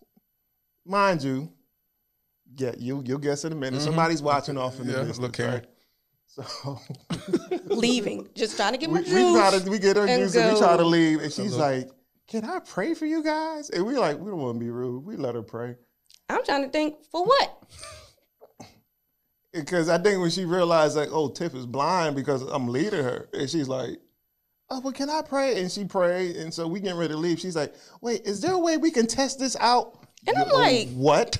I'm like, I'm confused. Like, I don't all know who to look at. We let you pray. I don't know where folks is. I'm like, I need somebody to like help me, look at me, give me a cue, something. And I said, test what out? Let's well, let's see if this prayer worked.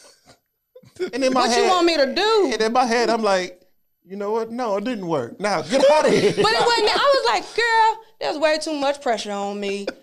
Now if I now if I move this cane and I run into a wall, then I feel like you ain't gonna believe in God. your, we billing your insurance. How about that? So I said, she was like, what what, what happened? Um, It's still dark. He said if I run through the wall. it's still dark, ma'am. We Well, that. hopefully it'll come later. Yes, ma'am. Mhm, We'll, we'll, we'll, we'll come right We'll back here and find and. I'll let you know. We leave, and get I in the was car, like, and she was like, "Rich, God give me my sight back. It ain't happening like this." I'm like, I know. That's why I don't want the attention. People say, do this, do this. And i be like, no. Everywhere we go, somebody trying to like, Pray for tell him. me your story. Pray for what? Oh, he must really love you. And I'm like, can he just love me? And I'm Why like, can't I just give good wife and just so happen to be and I'm sitting over here like, I got I enough. like they to, say, get good wife. I got enough to deal with trying to make sure I'm good and deal with her to write some book. then people, then it's, then it's this when it irks me. When people be like, you married? Yeah. Chanel, what's wrong you with your take friends? How, how you take care of them? What you mean how I take care of them? She cooks. It get real part. I done had several women come up to me. Well, how how do y'all have sex, ma'am? the way Do you, you don't. How do about you that? always have the lights on when you have sex? All right, The lights Well, is always off. No, okay, well the lights always off for me. Get out my, ma'am. Get out my drawers. Like, oh, you talking about total strangers to walk up and say this? ho- once they figure out we married, and then they get past the whole love story, the the what's that movie? The Walking to Remember movie. then they got questions because I'm trying to figure out how a blind person functions. Ma'am, I do the same things you do. Just imagine with the lights off. It ain't that hard. I am not spectacular. There's nothing extra about my ordinary. I am living. We are living. We are chill. It is times he forgets all the time that, I'm blind. Yeah. Because it's, it's normal Yeah. now. It's like we learn how to function to this point where it's like I do forget. Yeah. And sometimes I'll hand her something like, oh, my bad. I'll be like, yo, Rich, where my pumps at? Over there. Where's there? Where's there? What did you say over there? yeah, like over there. Like, That's why when I wake up in the morning, I slap the hell out of him. Just for anything in the she future that's gonna happen. She hits me. Just so I ain't gotta slap him then and try to find him. I know just- exactly where he is when we wake up in the for nothing. I knew something was I wrong. just hit him just Just because just he, he, because. gonna, 'cause he gonna do Because I know something crazy gonna, that you day. gonna deserve And this that's what she do. She'll she'll search me out. I rub him good on his chest in the morning And and, just whack him. I'm like, what's What's this that for? for? Later. He tell me where my pumps at over there. Like one time, me and Dad did it. Like we was like, she's like, "Where's the napkin?" We both pointed to it. And I sat there and I said, y'all both pointed, didn't y'all? And they just crack up laughing. I, I hate y'all. It's like we pointed and we looked at each other like, "Yo, she can't see it." Like, I know. Happens all the time. But no, that's what I'm saying with the public. It just be yeah, like, you said you don't want all that just crazy leave it. We just trying to eat. you ain't got to interrupt us at dinner. And, and for me, it's like I haven't there's so much living I still have to do Yeah. to be telling anybody anything or this story isn't finished. We don't have the advice. So it's like, and I think from what we see, not saying that everybody do it, but just from what we see, the minute somebody goes through something, oh, I got to write about it. I got to tell a story, and it's like, just because you experienced it and then it's like, does like, not make you an hey, expert. hey, hey, hey, give it time. It's not finished yet, and before you know it, if you haven't finished living this out, you might make a mistake and relive it again. Mm-hmm. And I know people who have done that. It's like you too quick to tell me something, Yes. and you ain't figured it out yet. Let me, And I'm let telling me share you, we haven't- yeah, let me share, share my my truth. story. And you still healing. Yes. That's So- powerful. So it's like we ain't trying to bleed on nobody. Mm. You say it again. We are not trying to bleed on nobody. There it this, is. This ain't no story we want to capitalize on. Like, no, we are still trying to live. I'm still learning who I am with her Yes. and her with me. You think we got time to tell y'all what to do? Or- now, or- or- now hold on. Look. While we're going through this life experience, Ooh. and once you know, if people are around us and they see it and they inspired by it and ask, that is an absolute moment Yeah. where we can share. I do not take that up. If anybody, li- and as, I am not gonna go out here and promote, promote, promote, and just be living off of, of, a, of a struggle, of an experience, of a, of suffering. But if anybody pulls me over, just genuinely just ask. I am quick to share my testimony. Let me tell you what depression is. Let me tell you what suicide is. Let me Yeah. tell you what love does. You know, I love telling my story, my love story. Like I, I it's not that I just love, love like it's a spiritual experience to be like married to rich. I love sharing it. That's transformative. Yeah. But you're not gonna catch me out here trying to get Instagram and then you got me selling teas. Now and- we got a whole and all of identity this. around this yeah, and that's not us. around this thing and like, okay, if God mm-hmm. heal her, like now we gotta go through a whole nother experience to tell you something else. like Look, if God just delivers the message and say, "Hey, say this," we'll say it. You act like we had a conversation with you. Yeah. You was like, "Come on, let's share," and I'm like, "All right, cool, Yeah. that's but it ain't- divine. that's Yeah. fine." But it's Yeah. like to, all right, we we got to go to a photo shoot to to to promote this new. I'm not doing that. Y'all gonna And have me on offense to no- Instagram and- and selling it is no offense to anybody else who does, but it's like we're learning our identity is a little more than that. And so, just for us, if we just narrow it down to this, God will have to do something else so that we can be used to reach more people. Mm-hmm. We don't want to be pigeonholed like that. I literally want God to pull me to the people that like need it. I don't have to. I ain't got to brand myself. You know, a lot of people is in and and as a marketing professional, Yeah, that's why I want to get on. that's? Which why I'm like- ironic. which is so. Uh-huh. I'm like when I sit back and people, I got you got to brand yourself, brand yourself, and I'm sitting there like Listen, you. And I'm not big on the law of attraction and everything because I listen biblical over here. Mm-hmm. But what I am saying is, and especially with Christian leaders, when they, I got to brand myself. No, you don't. No, you don't. listen. What what's going on with me and Rich? The people that I have met going through similar things have found me. I don't know how Mm-hmm. they have found me, and it's it's always God moments. I am not out pushing them. They have always been God moments. When we out and you know somebody does see us, and once we get past that whole you know thing, when somebody genuinely comes up and like, you know, I'm going you know in the middle of a separation. How y'all sticking it out? Yeah, that's powerful. Sure. Let me let me. I'm not gonna give you advice on what you should do in your marriage. I'm gonna tell you We are, What we what do. we did That's it. and how it's a yeah, struggle. this this isn't a one size fits all situation here.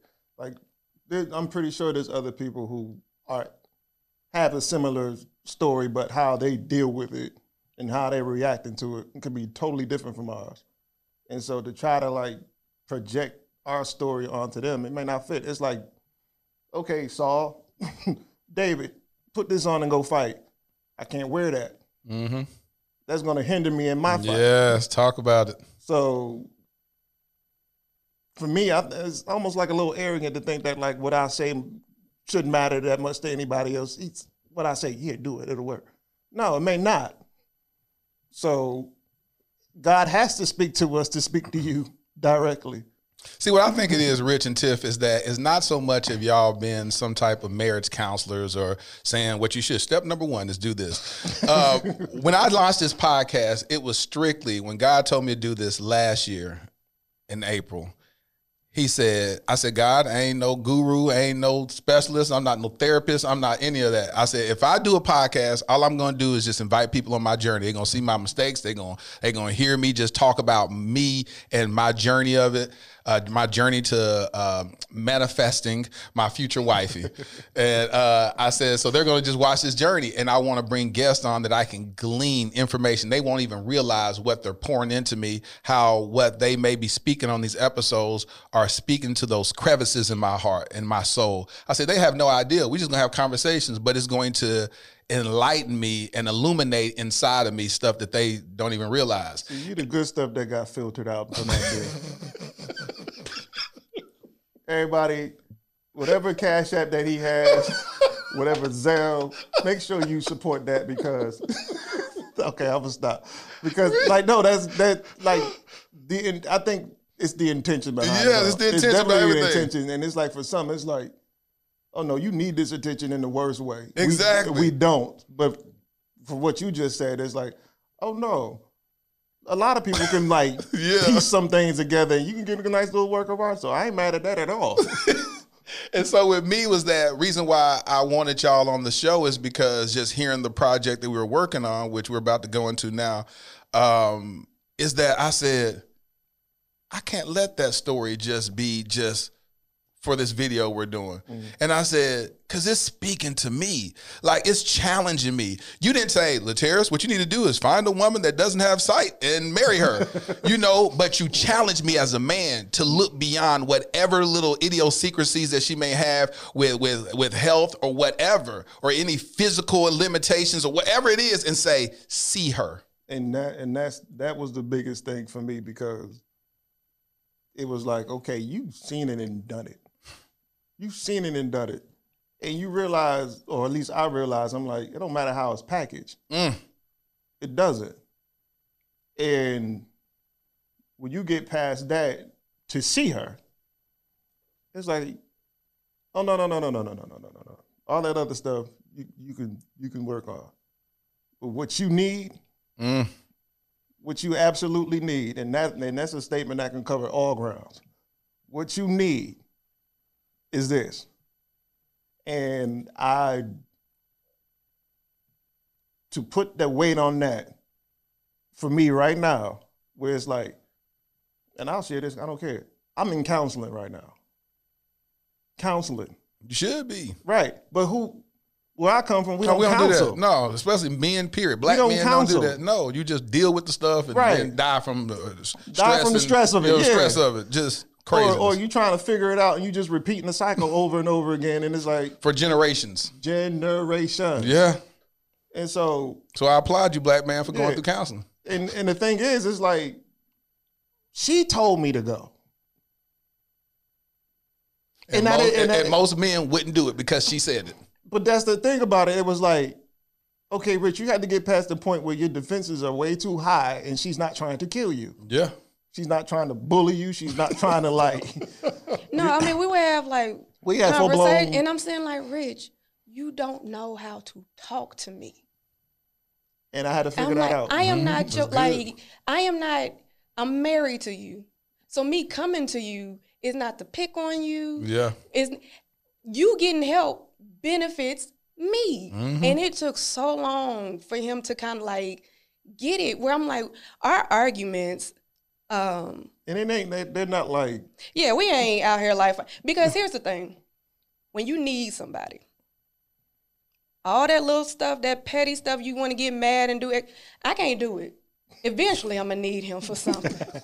so we get we get over it real. We gotta quick. get over it real quick. And most of the times, he always is the one beating me to apologize. Because hmm. I'm like, First of all, it, it takes me a long time to get mad, period. Now, I'll I'll get over it for the sake of like I didn't even mean to come at you like that in the first place. So this whole okay, yeah, y'all talking about as much as like, okay, I'm dealing with the health issues, health issues and stuff like that. Oh no, I am getting a whole healing myself in the process Yes. because there is somebody that is directly in not opposition, but like can show me a a boy. Listen, you talking to me a little crazy. It's normal to me though. Yes. Yes. So I don't know how far these things go down in my life that I have to uproot. People think that they marrying the representative. You are marrying their upbringing. Mm. So everything that came out with us, I'm I'm literally looking at a man child, and I'm not calling him, you know, like a I know you're talking about. I'm you're literally dealing with, you're dealing with the boy, the broken boy. a broken father issues he working through. I got to deal with the dynamic between the family and like you know family depending on him. He don't have an end. All of these things Mm-hmm. are coming out in our marriage, and I'm trying to tell like, hey, you can be vulnerable home. You can lay your head on my lap. I'm not going to attack you at the at the end of the day. My well being is your well being. And There I, it is. And I had to learn that because there were so many other things that I learned. Like people don't understand where, and maybe some do. I shouldn't say that, but it's like when it's constant survival, constant repetitive forty plus years of survival, hmm and now you just learning how to be on the other side of survival. Yeah. What? Yeah, it's gonna take me a minute to learn that this is safe. The last time I tried to be safe, I got burnt for it. There it is. And then it's either I'm not I'm not in a, a place where it's balanced. I'm swinging from one extreme to the next. So either I'm completely closed off and I can't stand anybody, or I leave myself totally wide open and I'm exposing too much. And I'm getting hurt by everybody. And and, and he was institutionalized. That is the best way to put Yeah. it. and, it, and We got it- family moments, dinners, and we like and I'm Rich would having be, I'm having the time of my life. but like in the beginning, Rich would be off on the corner. I'm like, yo, we having family dinner. Don't be rude. Come and I'm on not over. and I've been I'm not And being not, rude. Not realizing he might not have had family dinners. He don't know what a family conversation is. Yeah. He don't, you know, my dad will start the conversation off. We all, you know, we all share, kids share their mind. Mom shares them. and we just talking. We working through stuff, issues, and um, I'll put this out there because I, I hadn't. But on top of everything that we were dealing with, um, I Go ahead. Cut that out. That's good. After everything, start from there. with everything that was going on, um, I really wanted to heal. I wanted to be whole, not physically, spiritually. I really wanted to be whole, and after years, decades, I finally went to my family and let them know, hey, when I was a child, I got molested. Never told anybody. Nothing. To this day, and I'm sure when people hear this podcast, it, it'll be a thing with my circle group. And when I went to Rich, I told him everything. I put every every bad thing I ever did in my life, everything that ever affected me, I came to him, and We it was did. it was here is me naked. If you take me, I'm gonna do everything in my power to heal and be better.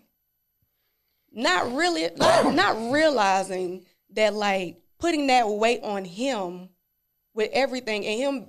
Okay, I have to digest this. I'm married. I got to guide her. I have to lead. It was it was a lot. Then for him to come to me and this is my childhood you know here my father issues you know i got a brother that's um Ten days younger. 10 days younger figuring you know all of these things and it's just like we are literally op- vulnerable exposed and then that's when stuff start coming out And we and we had and we not had it out like like we had it out Yeah. to where it's like she didn't leave anything from me, I didn't leave anything from her. So it's like, okay, this is what this feels like. Mm, It's strange. mm. it is strange to me. Mm. Like, I don't. It's like, okay, God, how do now? How do I navigate this? And then I don't hear you. And for me, it's like, don't leave me to my devices. I'll figure it out the way I'll figure it out. Yes. And I've done that a ton of times. It hasn't got me nowhere, but that's all I know. So you got to help me here. And so when she started to go through hers, you know, her process, it's like not intentionally, but I waited for mine because I wanted to make sure I was there for her to so that, you know, to be supportive. And I'm like, I can wait. I don't know how healthy that was, but it was like I can wait. Yeah. But um and I think I waited because I wasn't sure what I was going to run into or how that looks for me or how I would even feel about it because up until this point I'm pretty numb to it. I'm pretty used to how things go, barely getting it by or somebody telling you to figure it out and it's like figure out what? This is all I've seen.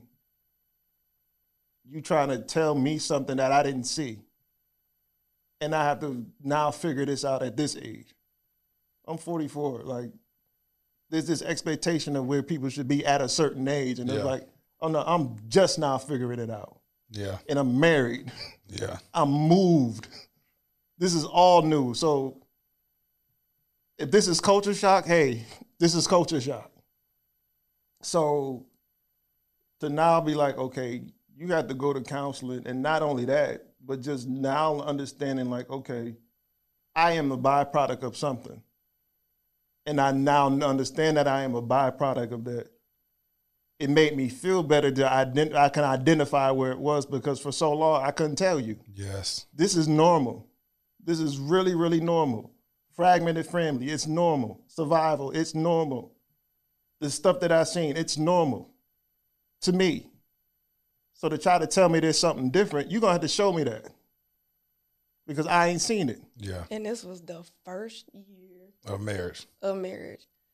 Like his mom was a big support. My family was a big support, but it was literally like we just kept getting hit. It's the job situation. Is you know we experienced every part of our vows in such a short time, and it was just it just kept coming. I mean, and even when we thought we was gonna get a break, COVID hit. It was just Yeah. we just never to this day we haven't had a vacation no break nothing And It- there's, a, and there's stuff we gotta consider with that because her health. Okay, we just can't be around anybody like that. Like we we can everybody vaccinated and stuff here, but it's just Yeah. like, oh no, now there's stuff we have to really take in consideration because of the dynamic that we have. You know, just it just it was some it's just thinking about it now our marriage is stronger because of it and everything you know we stronger we can talk and every but it's just like i just wanted to enjoy my marriage and i'm getting I'm getting choked up now and i'm trying to fight the, but it was just Listen. like we only got two months lord like it was just two months of just exhaling and it was just ripped and it like after like, March 5th, 2019, since then it has just been fighting and fighting and I'm a fighter. Like I, I am a fighter. Like when the health situation came, it wasn't, you know, I had my moments, but I had the moments in the closet. And it was we gonna my family, we gonna fight this together. Rich, when you don't have and he I remember him saying it because I was I had just gotten back from the doctor and they they said I had two choices. And they said, the way your kidney is right now, if we give you a treatment, you're gonna be at risk for cancer. If we don't, you're going on dialysis. And I'm like, that's that's not a choice. It's not a you didn't give me an option. It's a lose-lose. And I remember I held it up. Them doctors not gonna see me cry. And I got outside, and as soon as I felt the air hit me, I just cried. And it, I just fell in his chest and cried. We went home, and um, I got in the tub, and he came and he and he washed me, and I'm just I leaned over and I just I told Rich I said uh, you know I don't know why I get you know God did this to us you know I don't we never we weren't trying to be anything we didn't want anything we all we wanted was to just get married and just have this little home and it just be us. And everything is attacking us in every health money Past, friends past. past. It was just like everything we could think of would just come and i just and in that moment he said babe if you ain't got it lean on me Mm. and i was just like rich you going through and he was just like we just I can't go back. it just it'll just be us. And I just remember being in the tub, just leaning on him, and it just we cried, and I told him, I said, just give me give me this night. In the morning, I'll be fine. And I woke up the next morning, and I said, all right, we just gonna make decisions, and we gonna keep going. And it's been like that since.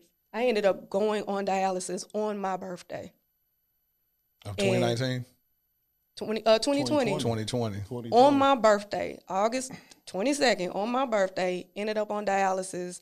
And When's your birthday? August 22nd. So you said so in uh, March of 2019 is when they told you that you were going to have to go back. They gave you the the choice between. No, they tried. They tried to fight. I was on so many different um, treatments Okay. To fight the rejection, and it was hurting my body. Like, um, I don't want to say it's the equivalent, but it, it it it's kind of similar to chemo, to where they're trying to attack an infection, but all this other stuff happens, and I got like the the worst of it. Like, I think you're only supposed to get like five to seven. I was getting nine of these treatments, and my body is just like they're sedating me at the same time to keep me on the treatment, and I'm just it's just pain. So you did that for the whole year, 2019. No, the for that treatment, that was um that was about a week.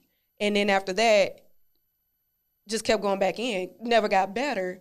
And every time we would go in, I'm in there for like a month, two months, a month. Oh, you've been hospitalized for, for that. All No, of that- 2019. It, it wasn't like a day here or a day there. It was like months. Weeks, like one or two weeks going into a month, thinking like, okay, we're gonna get out today. Here's another five days. So Surgeries, I'm getting biopsies, you it know, was, it getting was getting to the point. in the I liver. think I could have, I could have did her stuff myself. I don't. Them people know me, and it's like, yeah, that's cool, but I don't want y'all getting that familiar with me because I don't want to be up here like this. So where y'all at right now? She needs a kidney. She needs a kidney. I need a kid. She needs a kidney. And the video that we um, shot last week, uh, we're gonna roll that video right now. My name is Tiffany Martin, and I am in need of a kidney donor. Hello, my name is Richard Martin, and I'm the husband of Tiffany Martin. um, in 2012 through it was a mutual acquaintance and um, she said I you know I think this this might be your guy you know he's your type or you know everything on paper how you know how girls write on paper they're they're they're typing everything and Um, just to kind of compact it, we tried to date, or at least I tried to date her. She didn't like me.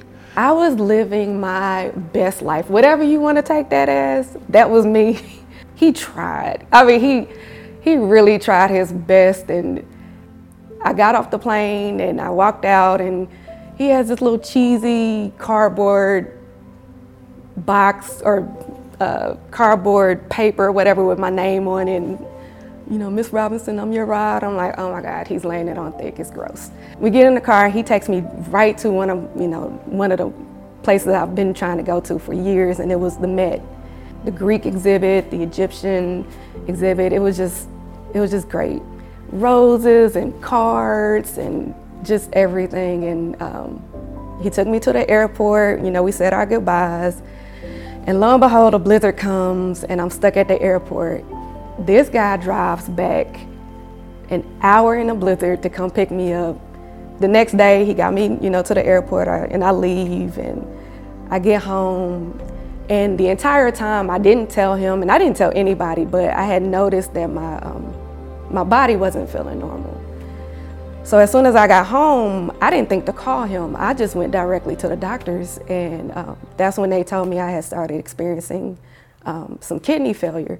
But I had never called him back. I didn't let him know I was fine, anything. And he called maybe a day later, and he went off. Just, you don't, you don't go home and not tell me, you know, about your whereabouts, and I'm worried about you. And my silly, immature self just, you know, told him like, you're doing too much like back off, you're doing too much. We kind of went our, you know, separate ways, and I completely started focusing on my health.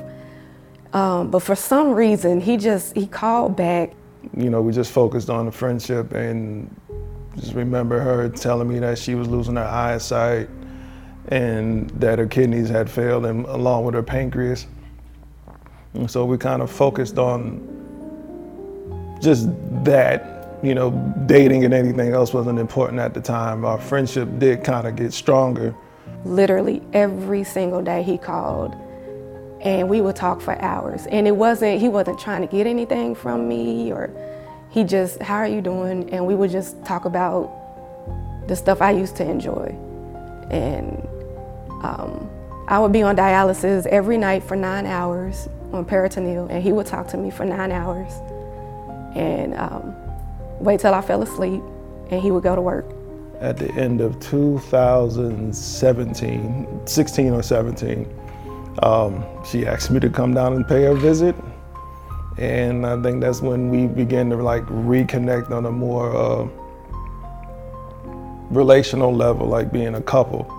And um, we just went from there. And then I would say in 2019, we were married. it's it's overwhelming to be to be loved by Rich. And I'm a type 1 juvenile diabetic. I was diagnosed when I was five years old. And um, just over the course of two decades, just the wear and tear of uh, diabetes um, resulted in me losing, you know, function of my kidneys. Um, I'm completely 100% blind. And in 2017, I received a dual transplant uh, between a kidney and a pancreas. 2019, I married the love of my life in January, and literally in two months, um, my kidney rejected, and um, she began to say that it would um, attack my spinal cord.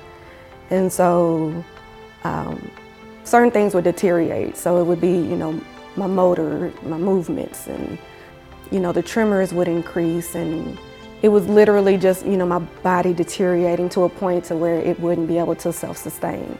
I am pleading with you to give my wife a kidney so that she can live. I've always been a fighter. It's not in my nature uh, to ask for anything. Um, I've been very independent all of my life. Um, but I've been humbled. Um, and it's not, it's not a bad thing. I'm learning. Um, I'm learning God's care and sovereignty and love and all, all, all of those things just by asking. And so um, I'm coming to you with a humble heart asking for um, a living donor.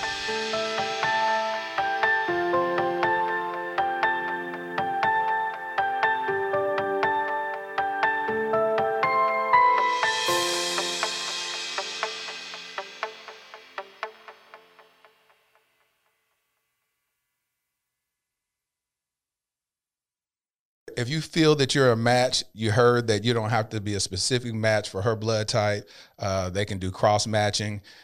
If we're not a match per se, and there's somebody else in the world, and they have a their theirs doesn't match, they'll swap. So every we will still get the kidneys in the you know in the transplant you know happen, but they'll they'll coordinate all of those right, things. Right. So make sure you go to the description in the on the YouTube channel, and um, the information will be in the YouTube channel. And so let's step up. If we really truly b- believe that Black Lives Matter, then hey, This is what it's about right here. So um, that's the reason why I want them to be on this podcast because their life touched me so much. I was convicted by just hearing their story. So yeah, y'all don't have to be relationship gurus for people's lives to be transformed. The Bible says that we will be people will overcome by the word of our testimony. So just by y'all giving y'all testimony, people are going to extract whatever they need in that season. And so uh, that's what I'm doing. As you know, this podcast is me going through my journey, and I don't believe that anything happens by happenstance. That through a powerful video that I shot for Charnel, uh, dope woman, overcomer, she's the bomb. And um, meeting her a couple of years ago opened up the door for me to meet y'all at such a time as this. So it's, it's nothing is just by happenstance. So first of all, let me just thank y'all so much for your willingness to share, for your willingness to to just be naked and unashamed. Listen, thank you because she she put me on to you. Oh, Like, really? Look at the dear wifey She's like, podcast. you gonna listen to Dear Wifey with me? really like that don't sound like it's for me. And I'm like, just, just like just it's cool. And we have friends. You have friends that on the were line, so it was like, oh, all right. And so you can imagine, like, all right, I don't know you, like, Yeah. because we're just listening. Yeah. And so when we finally arrived, I'm like, oh, that's dude. I keep forgetting because I when I pulled up the video, everything's audio, and I'm like, it's a podcast. So I'm like, I'm not realizing that I had the phone tucked. He's not looking at the phone. I'm just listening. He's just Oh, yeah. listening. And so when we got here, I'm like, this is the guy. I already told you about him. You seen him? And he's like, I ain't seen I ain't this. seen him do Are you just listening? I was just listening because anytime she plays anything, we're not like on her phone or whatever. Yeah. I'm just listening to it. Yeah. So Because you have to enter into her world at yeah, this point. and, and, and, and it's quite funny now because Yeah. she has she has her phone up to a specific speed and it's fast. so all I hear it's got dumb to the point now I'm starting to understand who and what is I'm like, okay, I've been around you way too Way long. too much. Got me sound like Minnie just to say like, okay, it was like, okay, no, that's the dude. Oh, okay. So thank y'all so much for joining me on the Dear Future Wifey podcast. Tiff and Rich. Y'all give it up for Tiff and Rich, y'all. Oh, can I get some like Jamaican air horns? Like, Go ahead, do it.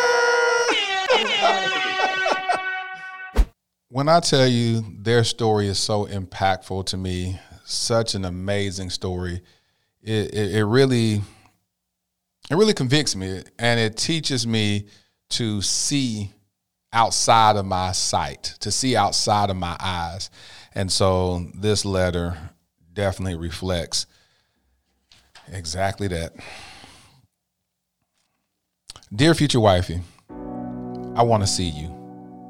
I want to close my eyes and still see you. I want the predestined purpose of our futures to resonate in my soul when we meet and give me the undeniable clarity to identify you as my purpose partner. I must see you. The Holy Spirit is my optometrist. He's been detecting defects in my vision. There has been signs of injury to my retinas due to choices I made when my vision was foggy. I was prescribed I was prescribed spectacles, the Bible, to strengthen my sight. Last year, I became laser focused to get my vision clearer so I would recognize you. I needed eye surgery, so I consulted Jesus Christ as my ophthalmologist. My surgery was completed on December the 30th, 2020, when I surrendered my sexuality to Him and became abstinent. My vision is 2020 now. Follow me as I follow Christ. I'm following His footsteps in the sand. Other guys didn't have the right prescription to see you. Beautiful. You come with a unique eye chart.